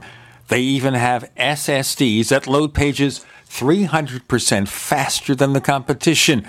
Ready to give your site a speed boost? Well, tell you what, neighbors, head on over to a2hosting.com. That's A2, that's number two, a2hosting.com. Check out their Prime hosting account. And get this, neighbors, they're even giving you an exclusive 25% off discount for all our listeners. 25%. And remember, their Guru Crew support team is standing by 24 7, 365 days a year to answer any of your questions. Now, to get the discount, use the coupon code GENE when you check out. This alert just came in. This special announcement is for business owners and leaders of organizations who've been waiting for the right time to build. General Steel has made it impossible to wait any longer with rock bottom prices that could save you thousands. That's right, General Steel, America's leader in pre engineered structures, is offering buildings at prices you will never see again. Don't miss these prices a 50 by 100 for under $30,000. You heard right, that's 5,000 square feet under $30,000. Manufacturers, if you need a larger building, try a 100 by 100 commercial building for 129,000. You can't afford to rent with these prices. Imagine a 70 by 100 foot church building for under $69,000. With the economy improving and interest rates still at historic lows, you can't afford to wait. So call 866 91 Steel. Lock in your price now. Take delivery in spring. 866 91 Steel. That's 866 917 8335. Hi, this is Steve Sanchez, and based on a recent study, it was found that 57 million Americans had legal issues over the last 12 months, but only 60% of those studied sought out the services of a lawyer. Why? In a nutshell, affordability. Well, my friends at Legal Shield have created a solution that can help you not if, but when you need an attorney. For as little as $17 per month, Legal Shield will provide you unlimited access to qualified attorneys at an accomplished law firm for advice and counsel on legal issues, no matter how serious or trivial. For over 40 years and with 1.4 million families across North America, Legal Shield can help you, the loyal GCN listener. Representatives are standing by now to answer your questions, so call them now at 1 855 340 SAVE. That's 1 855 340 7283 or visit them at lsprotection.com. That's lsprotection.com.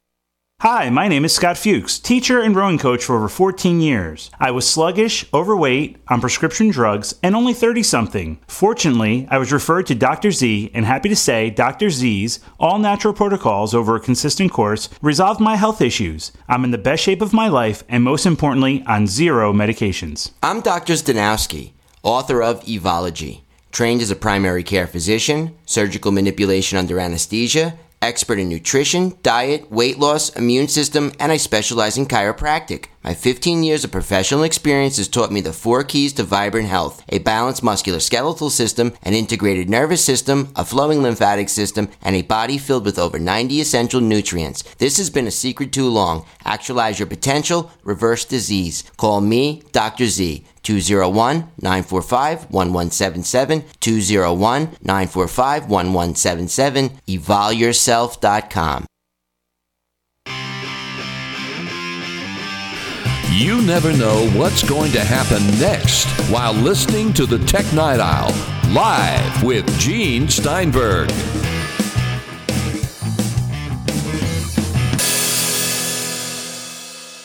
With Rob Pegoraro, now with Yahoo, where he's going to be working with David Pogue in technology. All right, so let's look at this very quickly here. We have four times as many pixels, but if you're sitting there with a 55 or 60 inch set, you're six, eight feet away, you will not see the difference. It goes back to this retina display thing. So, for example, Samsung has the Galaxy S4 smartphone with 400 some odd pixels per inch compared to the S3 with 300 some odd pixels per inch. You couldn't see the difference. Exactly. And the no, so the HTC one has an even higher pixel density. And I wrote a piece about this last year. Who cares? That's a complete waste of engineers' time. Have those people stop working on making displays with more pixels than people can see. Have those people work on battery life. That's something people actually care about. And with 4K TVs, it's the same sort of effect. You see people, in one sense, it, it's great that uh, Vizio is going to have a 50 inch 4K set. We should say UHD, Ultra HD, I think is the approved term, but 4K seems to be winning out in the vernacular. Sure. Um, Vizio is going to sell a 50 inch 4K set for $999. That's great. But, you know, except for when I guess you show a bunch of pictures you've taken, run a slideshow of that, and people stand up and gather around the TV set, you will not see those extra pixels unless your living room is a whole lot smaller than mine is. And mine isn't that big. Well, that's one of the reasons, for example, when they have demonstrations of that, they use still pictures to show Right. the comparison. Now, the one that interested me is the next step up from the Vizio P series, which is 55 inches for $1,399. And they're promising us a review sample. So we'll see. We'll let you know oh, if I can see the difference from that eight feet away. Now, I can see if you've improved every other part of the picture, maybe a wider viewing angle, better quality colors. You could still have something that's superior, but it looks to me like kicking or screaming the TV industry and the entertainment industry have decreed we will have Ultra HD. Right. And I'll tell you, the, the TVs I was more interested to see at CES were not Ultra HD TVs. They were two different companies trying to make the, the smart TV, the connected TV, a little more intuitive. One of them is Roku. There are now going to be some manufacturers coming out with Roku sets that have the Roku software and hardware on the inside. So you get that great simple interface. You no longer need a separate box and a separate remote control. And LG bought what was left of Palm's WebOS from HP, and they've adapted that interface for for their own smart TV. And, and again, that's something that is, you know, you can see traces of the old smartphone interface there, but it's a whole lot uh, sharper and snappier than your average connected TV UI, where you have to sort of completely jump out of the regular TV user experience into the separate screen full of apps and switch back and forth as if you're in two different worlds. The integration factor. But the other issue is here everybody's been selling connected TVs for several years. Right. And so it's about, I'm happy to see them compete on interface quality. But does anyone use it? How many people actually use those connected TV features? I can attest that I do. Well, I should note we got rid of satellite TV back in 2009. So yeah, we um, we use Netflix and Hulu quite often. Well, I have to note. So Netflix, I've mentioned this a couple of times. Verizon and Netflix, there's something amiss in that connection because this last weekend Netflix was unviewable, just constantly pausing and rebuffering. And I have a 15 uh, megabits per second FiOS connection. That's about three times as much bandwidth as it should need. I don't think this is Netflix's fault. I think Verizon has a problem. And my problem is, what am I going to do? Fire Verizon? Comcast itself is not plugged into the, the free content distribution network Netflix has built to try to eliminate problems like this. Well, maybe that's a trick too, and we can get into net neutrality in a moment. But I wanted to mention with Netflix and other providers, Netflix is now going to offer 4K or Ultra HD requiring 15 and a half megabits, 15.6 megabits. Now you've got 15, but of course, even if that was sufficient, to get steady performance, you'd need 30 or more. Yeah, I mean, it's not just you know my connection. Every time I, I check it on uh, speedtest.net, I'm getting what I'm paying for, which is great. But there's all these other factors. Uh, you know, Google did a good uh, presentation a while back explaining what can what can hold up uh, YouTube video playback, even when you think you have enough speed in terms of absolute bandwidth.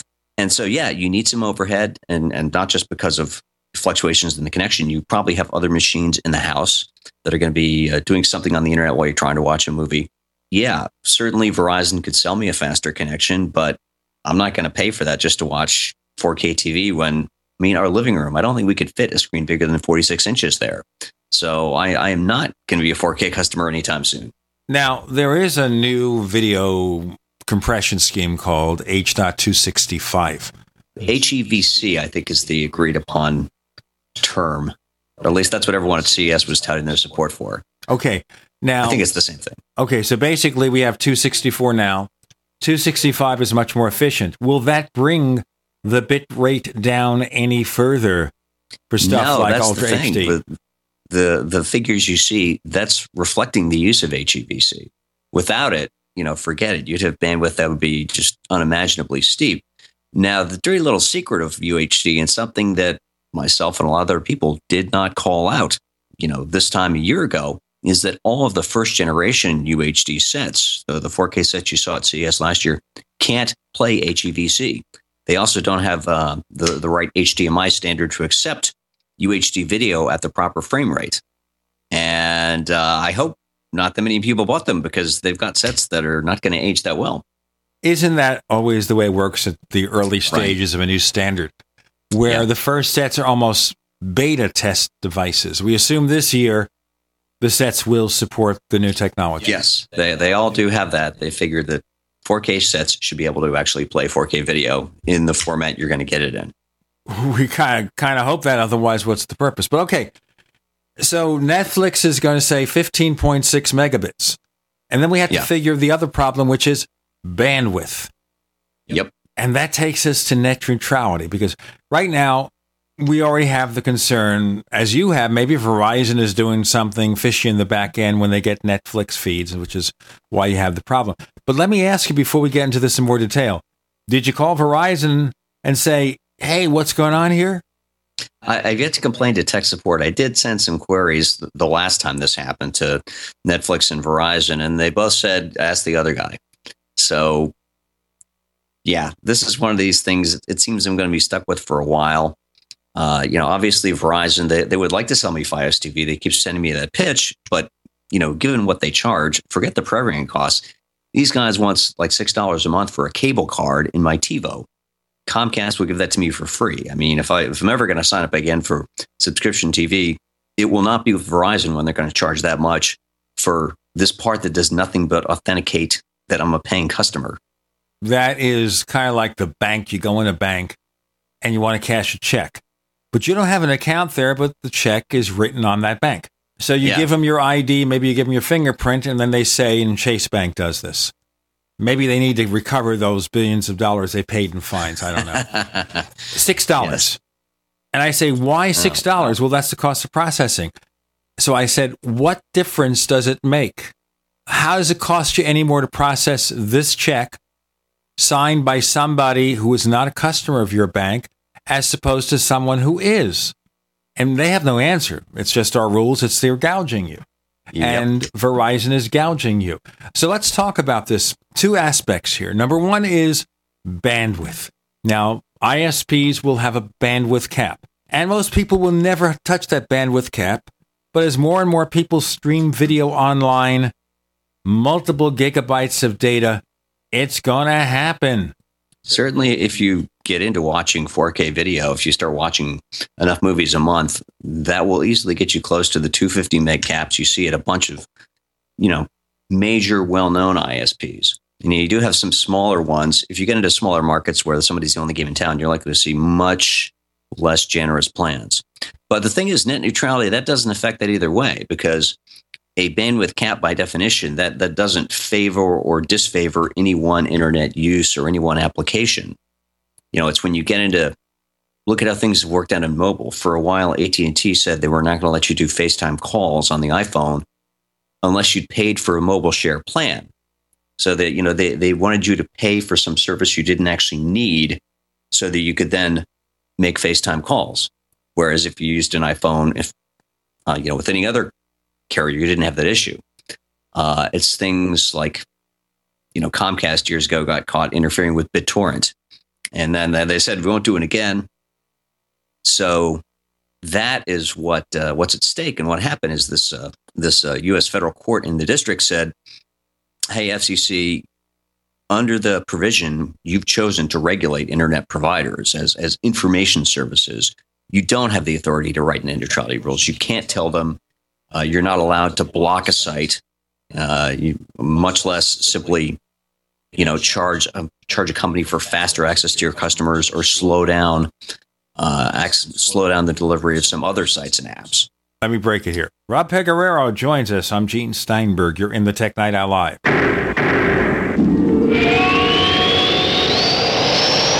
A little right, a little left, but always independent minded.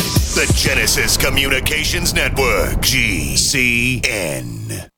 Hi, this is Ted Anderson. If you'd like to listen to GCN programs on the go, I have great news. GCN has created a Droid and iPhone application, and it's free. Just as easy as going to GCNlive.com, click on the banner, and download. Before you know it, you'll be listening to your favorite hard hitting GCN shows, live or on demand, right on your Droid or iPhone, 24 7 and on the go. So download the Droid and iPhone app free by clicking on the banner at GCNlive.com. Thanks again for listening to GCNlive.com. Again, that's GCNlive.com. We, the people grow cotton, weave fabric, engrave ink, embed strips and fibers to protect from counterfeit, then carting to a private bank, having it lent back at interest, forcing taxes to service debt. This capitalism, or was Jefferson correct when stating a central bank issuing the public currency is a greater menace to the liberties of the people than a standing army? Ted Anderson, I'm placing a free silver dollar in a book that explains our monetary system. Call for your copy, 800 686 2237. It's time to understand the system. Call 800 686 2237. That's 800 686 2237.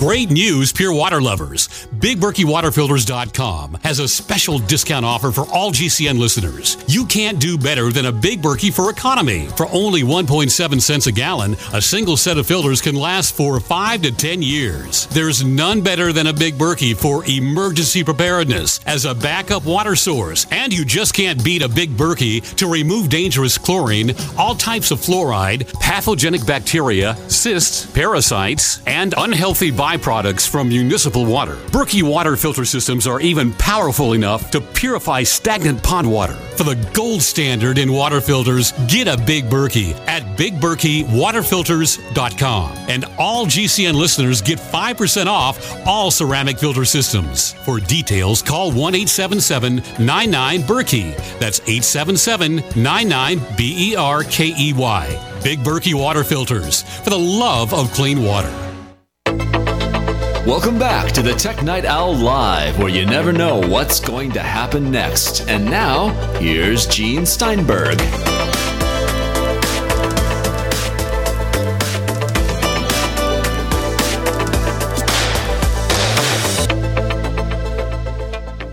So, is net neutrality dead because of this court ruling? Tell us no, more, Rob Pegoraro. It is not dead but it is in a much more precarious state.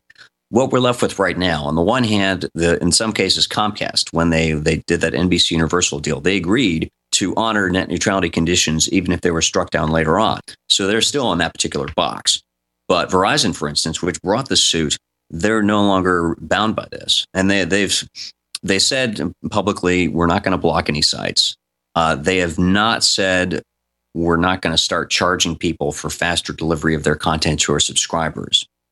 Uh, AT&T Wireless, they're launching a sponsored data initiative where a company can pay, basically pay to have their site or their service exempted from the data cap. And if you have a lower capacity AT&T plan, that's definitely going to push you to use that company's service. Now, I don't think this is a real problem for a company like Netflix. They said in their last, I guess, letter to investors you know, if this happens, if somebody starts interfering with our traffic, we're pretty confident that, you know, internet rage will persuade the company to back down. And I think they're correct. Netflix has a lot of customers. And if they think their service is getting interfered with, you know, it's in some drastic manner, more drastic than what I'm seeing with Verizon, where I think it's just some failure to take some easy steps to optimize the network, people will get angry. Problem is when you're looking at little startups that don't have millions of customers and are trying to get funding, and then at some point a venture capitalist is going to say, look, I like what you're doing. I like the idea, but you can't compete because you're going against people who are already paying for that fast lane delivery. So you have that much of a higher, a steeper hill to climb. And I don't think you're going to make it. So we're not going to invest. Poof, there goes that idea. All right, so where does this end up here? Is the FCC going to have to just figure out a better way to do this? Well, two things Can that they? can happen. Really, right? So the thing they could have always done, you know, until 2002, phone-based internet providers, whether dial-up or DSL, were regulated under Title II of communications law as common carriers, and so that. I mean, that's how regular phone service is still regulated. And in that, there's no question that the FCC can write net neutrality rules. No question at all.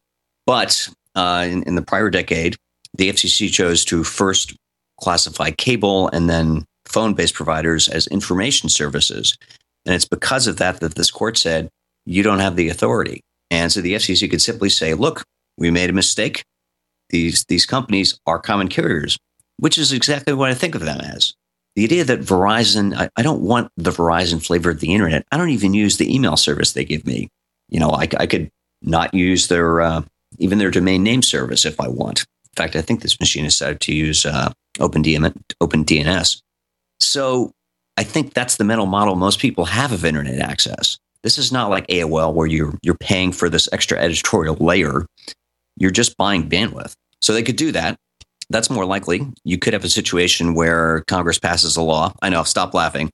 I think it's up to the FCC. Congress is not going to do anything. You might have some congressmen trying to strip the FCC of that Title II authority, but that will that's not going to pass the Senate. The president will veto it if it did. Uh, on the other hand, I don't think a bill that would say that the FCC can pass net neutrality rules on, for information services, internet providers, that's not going to get past the House. So it's up to the FCC. And sure, they could try appealing to the Supreme Court, but you know they, they lost. It was a unanimous uh, ruling by a panel of three judges.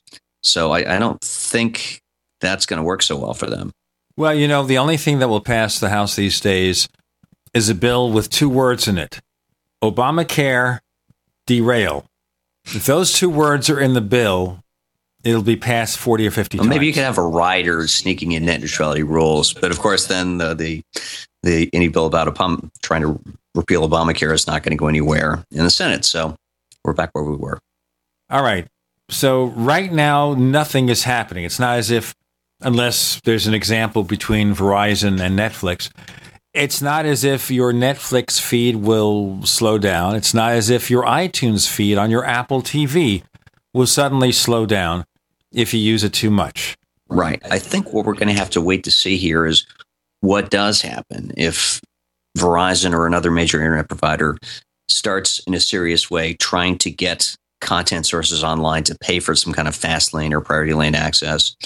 Or if we see, I would be maybe less surprised to see some small regional internet provider, which has no competition, decide that it is, in fact, going to start saying, you know, this content source we don't like is it's too much weight on our network and so we're going to block access to it or limit people's use.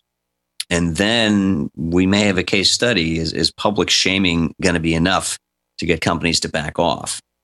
And maybe that will. Maybe this is something that you know just public pressure and what competition there is is enough to keep isps from seriously monkeying with their uh, subscribers connections we'll have to see Okay, well, obviously it costs money to provide the bandwidth and the infrastructure.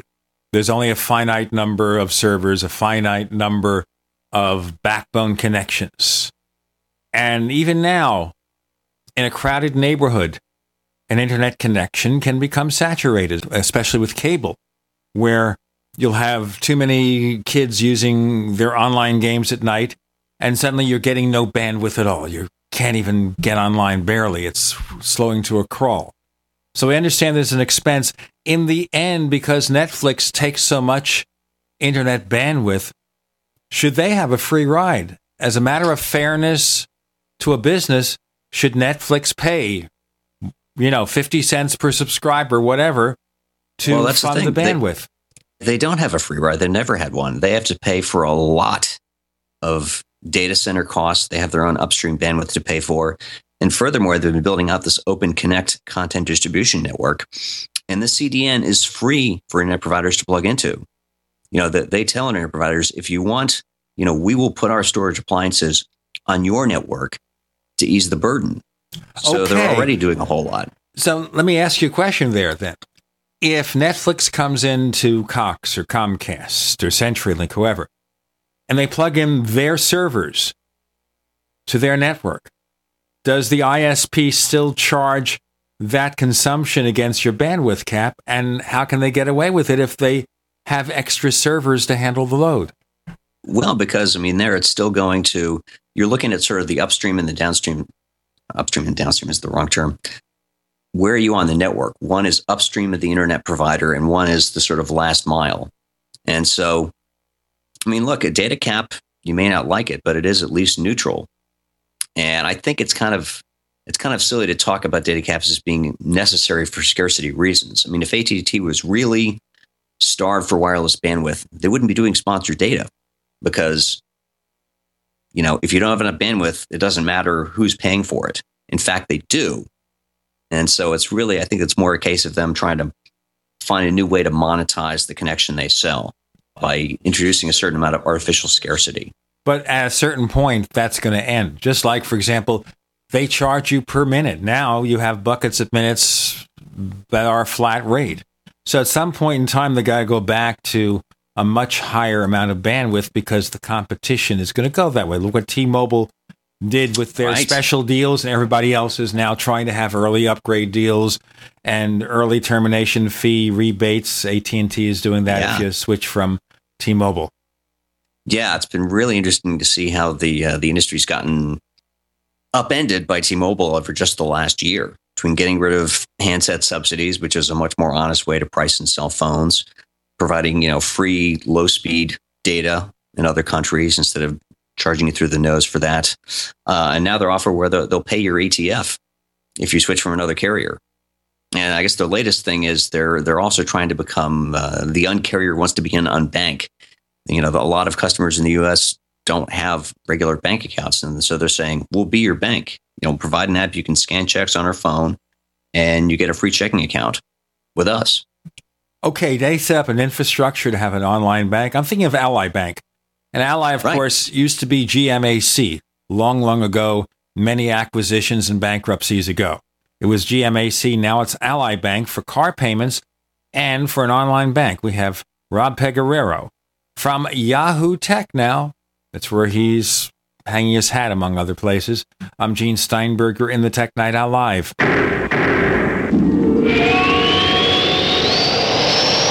Graphic Converter is the image manipulation tool for the rest of us. It does not use any database. You get full control of all your files. Want to view the images of a folder? Drag it into Graphic Converter, and a powerful browser opens up to show your image files. You could use it for slideshows. You could use it to import images from digital cameras or from scanners. Need to do some image editing? You can do that too in Graphic Converter. Also, print catalogs. Convert from so many formats I can't even list them. Download now to see if Graphic Converter is good for you, like one and a half million other users. Guess what? You could save money when you buy Graphic Converter. Use the coupon code Night Owl. Use the coupon code Night Owl to get a special price for Graphic Converter. Go to lemkesoft.com. That's L E M K E soft.com. Lemkesoft.com. L E M K E soft.com. Do you know how much the dollar has lost in its value against other currencies in the last 90 days? Ever think about how inflation will change your life, your savings, your retirement plans? Remember inflation in Zimbabwe, Argentina, the Weimar Republic? Put another way, who cares if your investments go up 10%, but you lose 40% of your purchasing power? Gold is the only monetary asset as no one else's liability. Gold still buys the same amount of stuff it always did. Gold does not require trust in a third party. You can possess it in your hand. You can take it with you. Gold is real money. Gold is honest money. My name is Daniel Larson from Midas Resources. To find out how you can protect your savings and roll over your IRA funds into precious metals accounts, please call me at 800 686 2237, extension 134. That's 800 686 2237, extension 134. 800 686 2237, extension 134. If you owe the IRS back taxes, listen carefully. Sweeping changes to IRS policies will help more people than ever eliminate their tax debts once and for all. And now, thanks to Dan Pilla, you can get the tax help you need to end your tax nightmare. Hi, I'm Dan Pilla. I've helped thousands of people reduce or eliminate tax debts they couldn't pay. And after more than 30 years of experience dealing with the IRS, I can tell you there's no such thing as a hopeless tax case. With the IRS's new policies, it's easier than ever to put your tax debt behind you once and for all. Call now at 800 346 6829 to learn how I can help you. You know your IRS debt will not go away by itself, but you don't have to live in fear anymore. Call 800 346 6829. Learn how I can help you eliminate wage and bank levies, release tax liens, and negotiate a settlement with the IRS that will put your tax nightmare behind you forever. Call 800 34 NO TAX or go to my website, taxhelponline.com. That's taxhelponline.com.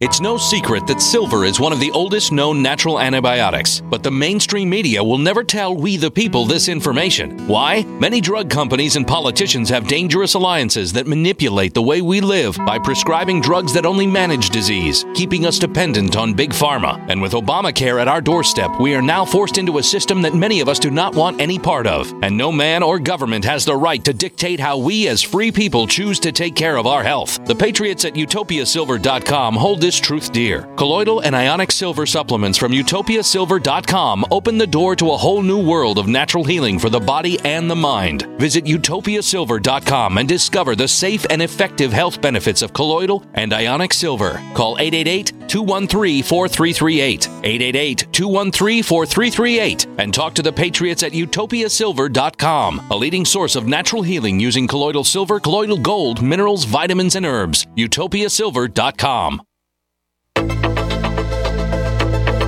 We'd like to hear from you. If you have a comment or question about the Tech Night Owl Live, please send it to news at technightowl.com. That's news at technightowl.com.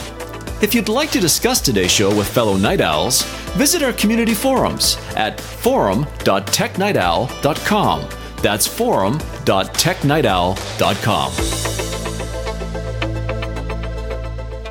Rob Pegoraro joins us. His latest hat hanging exploit is over at Yahoo Tech, working with my old friend David Pogue. But you're still doing the column for USA Today. Yes, indeed. I figure I'm still getting people asking me, how do I make my computer do this or that?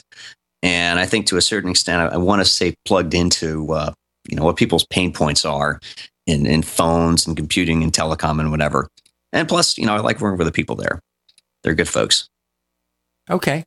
That's good. As long as you get all the gigs you can handle, that's Right. perfect. Let's go back into what's happening in the mobile phone space. Now, this has been commented upon. I don't know what the answer is. But up until very recently, especially with the USA providers, when they announce their financials, they list the proportion of sales for different products. But AT&T and Verizon aren't telling you whether the iPhone was number one, the Galaxy S4 from Samsung. They didn't break it down. Is this something new in the way they're handling financials? Or maybe they're getting too much pressure from Samsung? I don't know. Honestly, I hadn't noticed that. That's um, interesting that they wouldn't provide that amount of detail. I mean, I think that sort of information is going to come out eventually, anyways. You know, there, there are all these people doing these surveys in the mobile phone market. You can look at numbers of phones sold, uh, activations, uh, you know, what the traffic is in individual internet sites. It's not like it's going to be some kind of secret how many people are using Android versus iOS and, you know, how different manufacturers' shares are, which really it's, it's Apple, Samsung, and then there's everybody else. Well, now less so Samsung, it looks like, because of what was reported recently that they're not pushing as many smartphones as they used to. Well, it can't be for lack of trying. This company does. They, have had so many. Like I've given up trying to keep up with the phones they sell. The last from phone from them I tried was the Galaxy Note three, and I've missed how many others since then. Um, yeah, th- there aren't that many uh, potential users. They don't seem to be trying to go after big phone, small phone, phablet, phone with a really good camera, uh, ruggedized phone. Well, sometimes that dilutes potential sales for any individual model. But let's look at this this way. I have not personally used a phablet, but a local property owner I know has one. Took it out of his back pocket. I couldn't imagine how his back pocket was large enough to contain that thing. I assume it was roughly five and a half inches screen. That's Big. not even the biggest one you can buy. No, I realize that. Okay. So I looked at it and I played with it and I said, well, if I was a basketball player, this would be great. And the really big fingers. I have fairly long fingers, but I thought it was still too big. Sticking it in my pocket, I don't put it in my back pocket. I like to put my smartphone in my side pockets. Fine with an iPhone 5S, with a little difficulty, a Galaxy S4. This was absurd. But I guess there's an audience for it especially in Asia, more so than here. So, Wall Street Journal is now saying that Apple is going to make an I was iPhone. that the other day. Yes. So it's going to be what four and a half inches and something over five inches. Now, Apple has not dismissed a larger smartphone. Tim Cook said, "Well, there are technology limitations with the current right. designs." What do you think about that? Is that just double talk or what? I mean, I expect, I've been expecting at some point to see a bigger iPhone. I don't know about over five inches. I mean, I too have never really gotten the appeal of the phablet. I think you need a phone you can use one handed standing up, like when you're on the train, uh, you know, you're walking through the airport, you're pushing a stroller, whatever. Those aren't edge use cases. I, I don't get the appeal of something that you must hold with both hands to actually use any of the stuff on the touch screen. And yeah, I mean, my, my Nexus 4, the screen on that is like 4.7 inches, and that's about as big of a phone as I want to look at because, yeah, you've got fundamental use constraints. And it's not like even a five and a half, a six inch screen. If you're going to do a lot of extended reading, I'm more likely to grab my iPad mini for that. Okay, but that's the issue here that Apple cites too. It's a matter of yeah. usability. As you say, 4.7 inches is the extreme for a lot of people, four and a half would be the extreme, and maybe that's as far as Apple plans to go. But I wonder about a larger screen, or maybe that's just something they're feeding. I always wonder about these stories. You read them in supposedly mainstream publications like the Wall Street Journal, and you wonder where are they getting this? Is the supply chain reporting that Apple is prototyping yeah. something?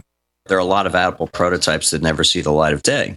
Same thing with, you know, there are whole categories of rumor stories you can throw out right away. Are they based on Apple patent filings? Well, that means nothing.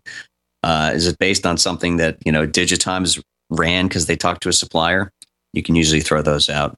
So at the end of the day, the Wall Street Journal, though, you know, I've heard mixed reviews of the quality of their tech commentary, and I agree with that. Of course, now they no longer have Walt Mossberg and Kara Swisher. All right, they're off at Re/code at a very good new site. Yes, but I'm not. The design looks kind of. I don't know. I'm not impressed by it. I'm really not. I'll leave it up to anybody else to think about that. That's just my opinion. All right, so let's look at this in more detail. Then, is this something that Apple got to do? You know, they've already sort of expanded the screen size of the iPhone once.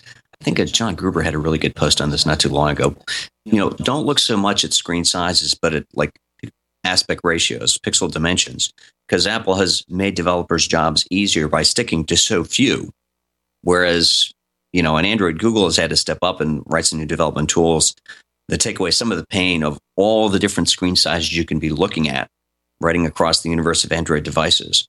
Yeah, if you're going to have this many pixels over a larger screen, at a certain point, it's going to fall out of Retina display range. So, how many other possible screen sizes do you want to add to the mix? And I would like to think that Apple will sort of be focused on, you know, basic usability. You know, phones aren't supposed to be that big, but maybe I'm old fashioned like that. I'm looking at the iPhone 5S and think, how much bigger can you make it? Yeah, I, I could deal with the iPhone 5S being wider. You know, that, that was my thought when I tried the iPhone 5. Um, yeah, I don't know. A whole lot of people have been wrong for a whole lot of years about what Apple should do next with um, the iPhone, or for that matter, with the iPad, the Apple TV. Well, looking at the iPhone 5S, you can have a slightly narrower bezel left and right. Yep. That compensates for a little bit. And obviously, you can take space top and bottom. There's plenty of free space there. So maybe you could make four and a half inches without having it that much bigger, but keep the same aspect ratio. But pixel count has to go up. Right. You know, unless you have a little bit of wiggle room in terms of what counts as a retina display. I mean, that's one thing where, like I mentioned before, a lot of the rest of the industry has kind of lost its mind in in touting like 1080p resolution on a phone. Who cares? You will not see that. And, that, and that's those pixels aren't free. You know, you've got a cost in in battery life and processing power to to to draw them. Well, for a four and a half inch screen, maybe Apple would consider something closer to that to keep yeah. the high pixel density. Rob Pegoraro is never dense. I'm oh, sorry. Sometimes I am. I haven't talked to his wife lately about that. I'm Gene Steinberg. You're in the Tech Night Owl Live.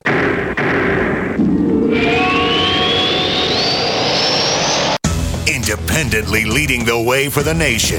Compelling talk for every political persuasion. We are GCN. If you want to get your website online and you need reliable service, first class service at the lowest possible price, there's only one place to go. Well, DreamHost has a special promotion with our show where they'll offer you unlimited disk space, unlimited bandwidth, one click web apps such as WordPress, 24 7 support. You can save over $55. You want to know how? Go to dreamhost.com slash radio, dreamhost.com slash radio. First came Attack of the Rockoids, and it was a critically acclaimed success. And now there's The Coming of the Protectors. A former military intelligence man is contacted by a space woman in a dream, a dream that turns out to be a nightmare because evil forces on her distant planet are planning to conquer the Earth. This is gripping science fiction of the classic kind. Attack of the Rockoids and The Coming of the Protectors. Find out more at rockoids.com. That's rockoids, R O C K O I D S.com.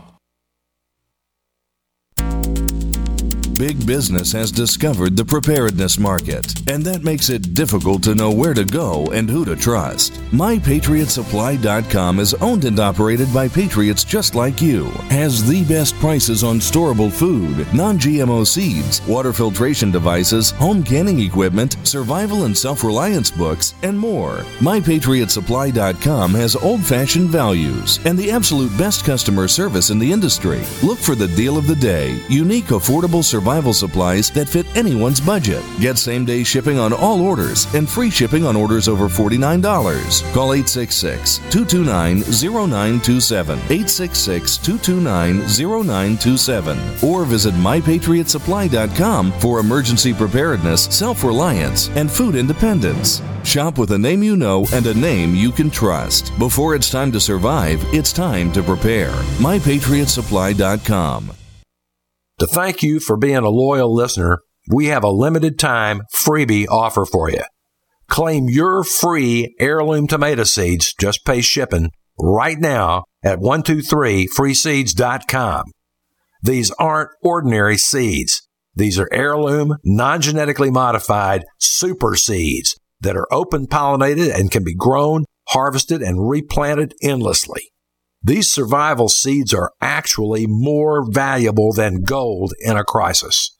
Go to 123freeseeds.com and you can get an airtight storage packet of 150 super seeds free while supplies last to say thank you for being a loyal listener. First come, first served. Just cover shipping. Go to 123freeseeds.com now to see if your free heirloom seeds are still available. That's 123freeseeds.com.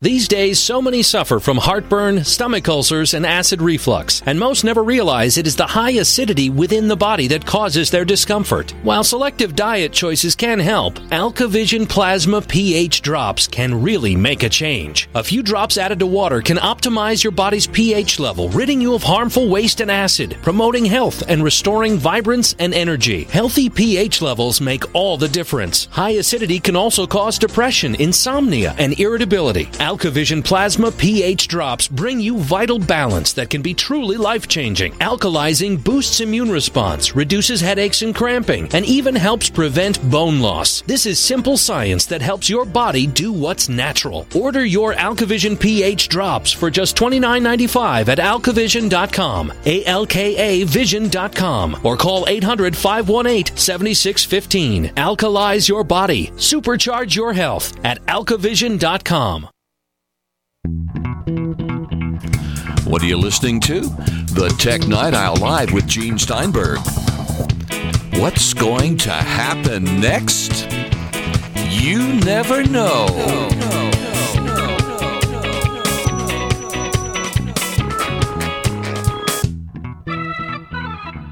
So you see, with a lot of these companies, it's not about having a spec that's useful, it's having a spec that's higher.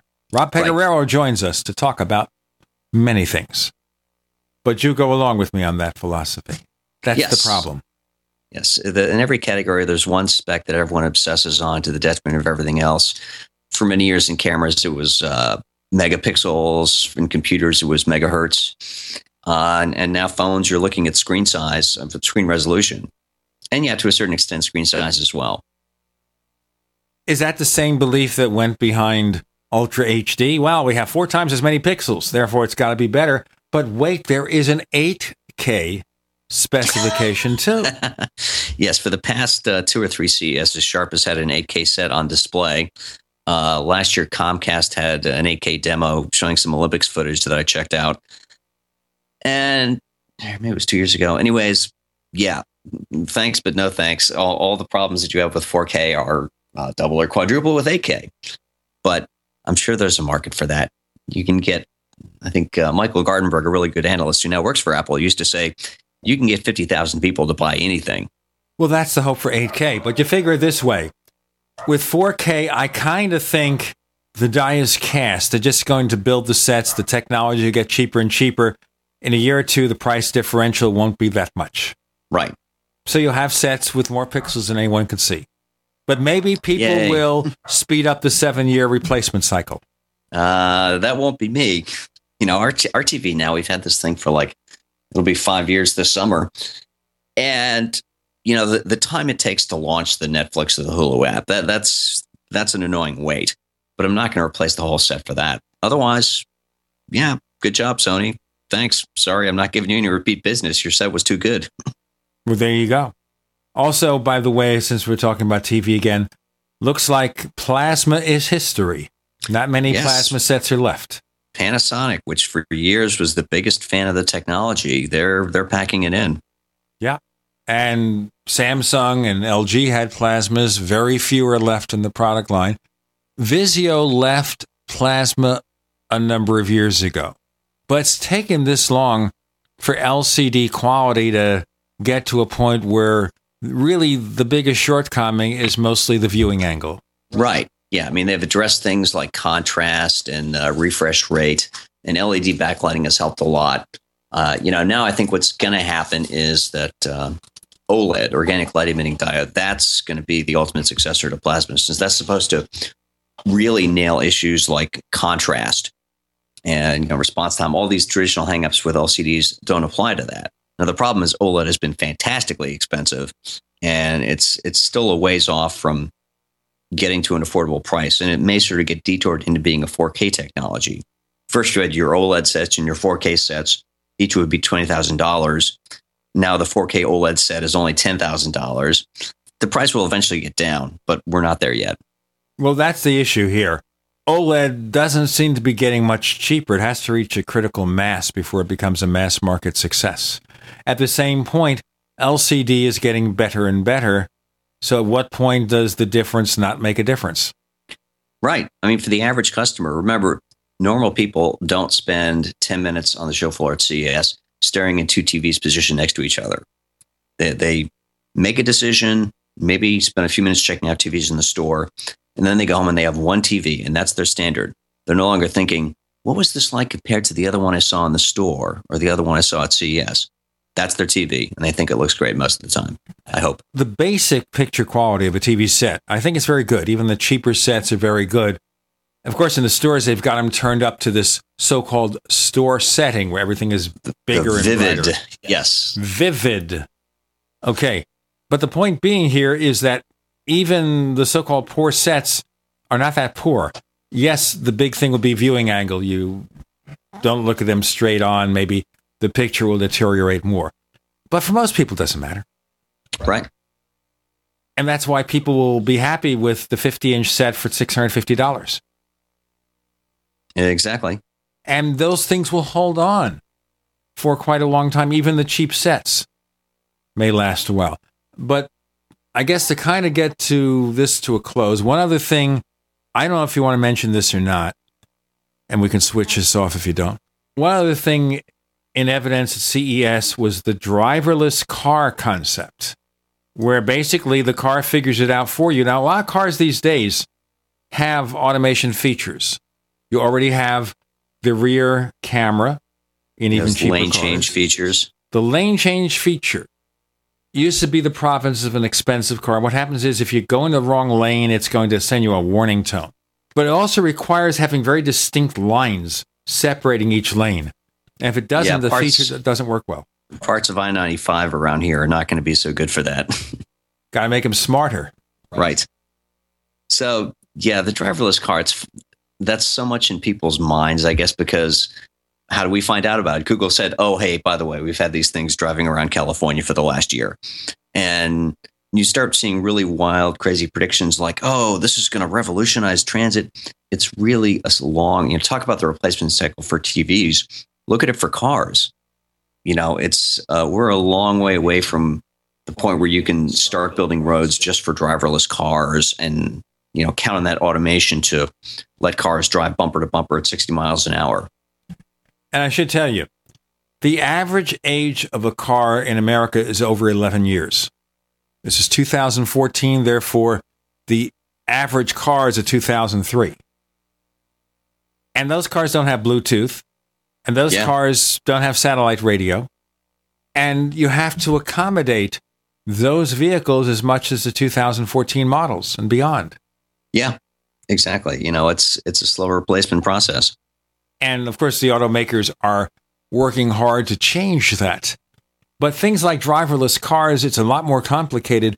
You have to have the roads, you have to have the state allowing for it. And how do you deal with insurance issues? How do you deal with the inevitable mistake? oh yeah who, who has to indemnify whom Right. So, therefore, if you're driving the Autobahn, say, which I presume still has no speed limit, how do you accommodate that? And it means that the German authorities are going to have to figure out what happens if there is the inevitable accident. This person is driving his own car. This is the computerized car. How do you determine fault? yeah i think you know it's great that there is all this technology going in to the extent it can augment the driver's awareness and you know watch out for things you know look a little ahead for the driver. That's good. And that that that alone will make a big difference. But the car taking over and the driver can take the hands off the wheel put me down as a skeptic of when that's going to be a a mass market reality. The other thing I worry about here is distracted driving. If the driver knows that the cruise control will automatically know if I'm getting too close to the car ahead, will brake the vehicle or even bring it to a stop in case of an emergency. If I drift into the wrong lane, it'll warn me.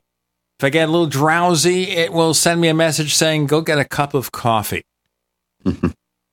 what I'm saying here is if you begin to depend on the machine to fill in the gaps, do you stop paying attention at some point? I took a test drive in this Honda where it's got the right side mirror. What you see there is also display this blind spot feature in the LCD screen in the car in the front. doesn't that, it's good. I mean, you know who's, it's easier to see that. It's easier to avoid a very tragic accident. But does it also lull you into a sense of security? And as a result, suddenly the great driver becomes a less great driver. And I think I started driving cars too many years ago to imagine. I drove a car with a stick shift, an import. And now I'm letting the car do the shifting for me. But I wonder, you know, am I losing my edge as a result? Rob Pegoraro never loses his edge. I'm Gene Steinberg. You're in the Tech Night Owl Live.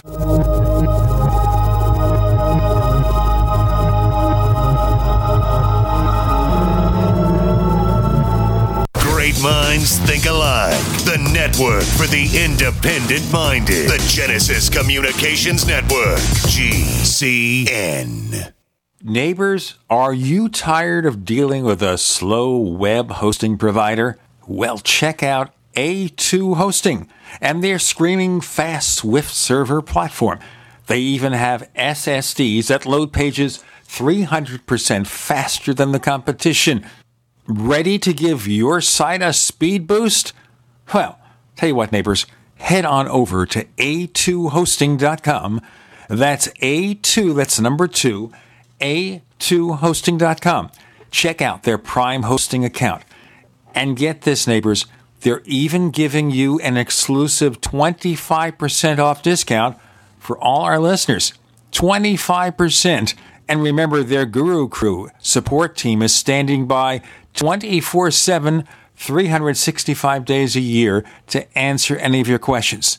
Now, to get the discount, use the coupon code GENE when you check out. We live in a complicated society. Stressful issues are always popping up. Have you ever been treated unfairly by someone? Have you ever been overcharged for a repair? Have you ever signed a contract or a document? Worried about identity theft? How many times have you been in those unique situations where you just wanted to call an attorney to find out if you're right or wrong or what your legal rights are? But every time you think about calling an attorney, what do you think about first? That's right. Who do you call and how much will it cost? Our friends at Legal Shield have found a solution. With a nationwide network of 6,900 attorneys who average over 19 years of experience, Legal Shield's law firms take over 40,000 calls per week helping their members. For less than $20 per month, you can have access to Legal Shield on everything from the trivial to the traumatic. Let Legal Shield stand up for your rights at lsprotection.com. That's lsprotection.com. Or call 855 340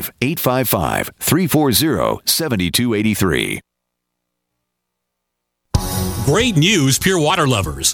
BigBerkeyWaterFilters.com has a special discount offer for all GCN listeners. You can't do better than a Big Berkey for economy. For only 1.7 cents a gallon, a single set of filters can last for 5 to 10 years. There's none better than a Big Berkey for emergency preparedness as a backup water source. And you just can't beat a Big Berkey to remove dangerous chlorine, all types of fluoride, pathogenic bacteria, cysts, parasites, and unhealthy byproducts from municipal water. Berkey water filter systems are even powerful enough to purify stagnant pond water. For the gold standard in water filters, get a Big Berkey at BigBerkeyWaterFilters.com. And all GCN listeners get 5% off all ceramic filter systems. For details, call 1 877 99 Berkey. That's 877 99 B E R K E Y. Big Berkey Water Filters for the love of clean water.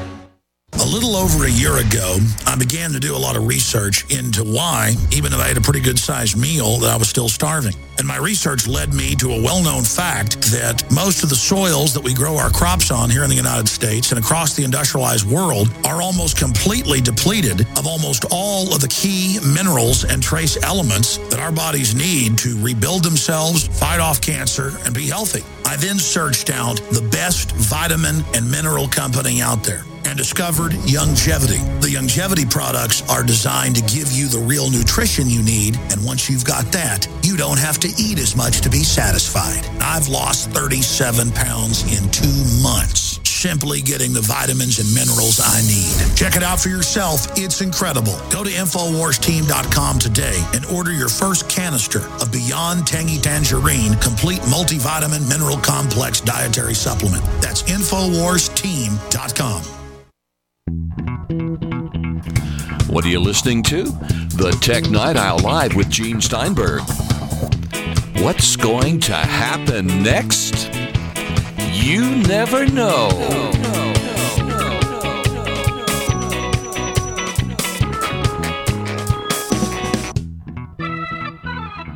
One more segment with Rob Pegoraro. You Uh, find him at like to- Yahoo Tech and also on USA Today, among other places. So I started driving. The first couple of cars I had were stick shift. I went slush box with a Buick. what about you? Uh, I, s- I still enjoy driving stick shift myself, and I was glad to see I spent the last two days at the Washington Auto Show. Stick shifts are still around. Uh, the new Corvette Stingray has a seven speed, although there's also there's some weird rev matching buttons, so I guess you no longer have to blip the gas before you uh, downshift. Uh, they're they're trying to make even the even the manual transmission a little more automatic. Well, the thing is here, it's reached the point now where a well designed automatic gets you better gas economy. You don't suffer the acceleration penalty. And some cars, such as my Kia here, I can just move the gear shift to the left and I can shift manually. Right, exactly. And the the Fiat 500e is a uh, it's a fixie. It's this electric car. There, there's no transmission at all because it's electric motor. You have all the torque you want instantly. That that was a fun little car to drive when I tried one out over the uh, over the the uh, Christmas break. All right, about cars. Google wants Android in your car. We already got Microsoft in your car. Ford, my Ford. Ford Sync. Yeah, which is not getting great reviews. Uvo, the system from Kia, is Microsoft powered. Okay, so Microsoft's in there, Google's in there, Apple is kind of getting in there with Siri in the car and now iOS in the car. Is Yeah. that the next great battleground of these tech companies? I'm afraid so. And and the stupid thing is, it doesn't have to be that way. There, there's a standard called MirrorLink that is designed. It's based on the VNC protocol, where you basically get to have your phone put a simplified UI in the car dashboard and then the touchscreen, and so you can have your navigation and your music apps. You don't need to duplicate them in the car. The car doesn't need its own connectivity. Anyone could use it, but no one has really supported it. Apple doesn't want anything to do with it, which kind of dooms it right there. Uh, Google is working on its own Android integration. Audi showed off one system at CES where it's ridiculous. This car had its its own tablet, which you could then pass around to passengers. I'm thinking, you know, right now what I do is I pull up Google directions on my phone, then put it somewhere and just let it, let the phone call out the directions to me. And that doesn't have a nice, pretty interface. You know, I can't use it hands free or anything, but it's good enough. And if that means I don't have to be in a situation where my car determines my phone or vice versa, maybe I can live with that lesser integration. Well, the one thing I think disappoints me is I've had a couple of cars in my life with navigation systems. They're always bad. Now I just use my iPhone and I say, Siri, take me here, and usually it does a pretty good job. Yeah. Yeah, same thing. Uh, we bought our Prius in 2005 with the navigation system, and we finally replaced the DVDs last year. And we use it most of the time. It's there, it works, but you always have to like cross check it against Google Maps to see what's traffic like because the nav system doesn't know about that. And there are some cases where, you know, if you look up directions, it's the car's giving you ones that's it's going to take a little bit longer than what uh, the phone's directions will. But, you know, it's there. We paid for it. We might as well use it. Well, with a Honda, which I used to have, it would be $149 a year to get a new DVD. And we never did. I don't know. I didn't think that we should have to pay for such things. I think you should have over the air upgrades, and that's it. Would be nice. All right. Last thing to talk about, and that is 30 years of Macs. Yes. Now, yes. Apple never made a big deal 20 years of Macs or 25 years. But 30 years, the executives are going out on TV.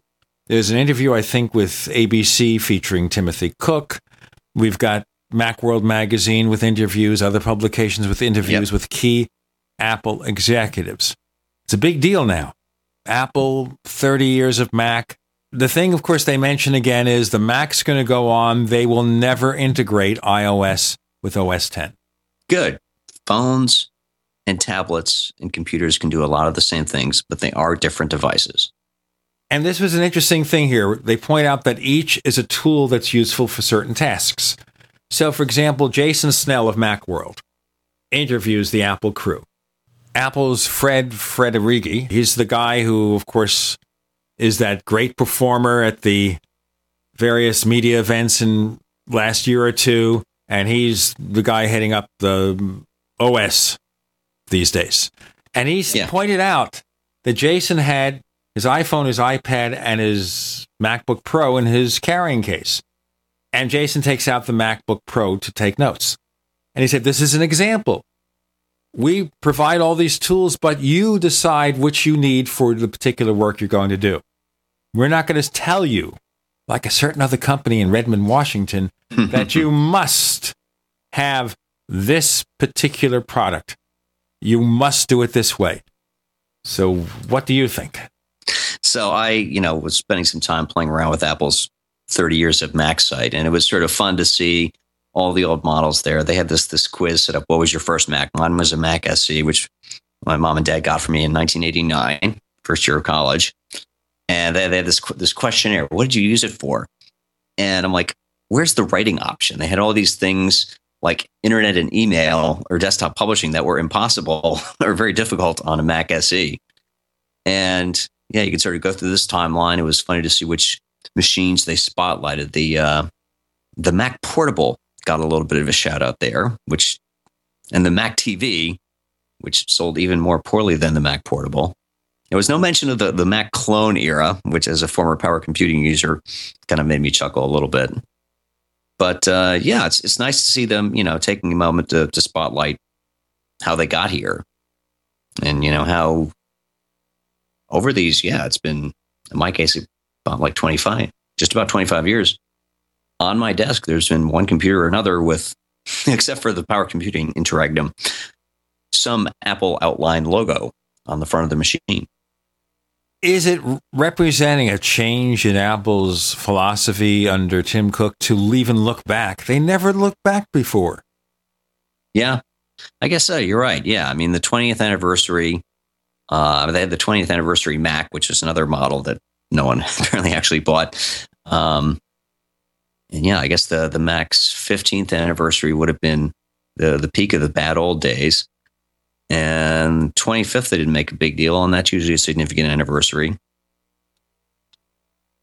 Yeah, you know, we'll see. I guess it's um, in three more years, we'll see how much of a big deal they make about the 10th anniversary of the iPhone. That will tell a lot. And yes. you think the iPhone's been around almost seven years by now. How time right. flies when you're having fun. Exactly. They did nothing about the 10th anniversary of the iPod. Not so much about the 10th anniversary of OS 10. Yeah, which was a pretty significant event in the company's history. Without OS 10, there there there is no Apple, since the the classic Mac OS was not really setting themselves up for future prosperity. No, but that was a very significant event, and you can see how it was when I went to the rollout and I used the public beta and everything. 30 years yeah. of Macs. And we discussed that some of my experience in the Mac in our previous segment with Adam Engst. But he kind of uh, got started on the guy. Mac not long before you did. He started using yeah, it. I guess I, we're about we're about uh, the same uh, age and general obsolescence. Oh, if you're obsolete, think about me. they look at me and they say, This guy has outlived his usefulness, and that was 20 years ago. All right, we don't get into that. Rob Pegoraro, tell our listeners where they can find more of the things you do. You can find me at Yahoo Tech at yahoo.com slash tech, at usatoday.com slash tech. Uh, I'm on the web myself at robpegoraro.com, and I'm on Twitter as at Rob Pegoraro. There you go. You can find us on Twitter too. We're known as Tech Night Owl. We are Tech Night Owl on Twitter. And by the way, we have another radio show for you to check out also. It's called The Paracast about UFOs and things that go bump in the night. And we're going to feature this weekend a wild and crazy guy named J.C. Johnson who checks into crypto creatures like Bigfoot, dogmen, and possible mm. wolfmen Paracast.com. That's Paracast.com. Rob is wondering what's happened to us. On the Tech Night Owl Live, Rob Pegoraro, thanks for joining us on the show. Thanks for having me on.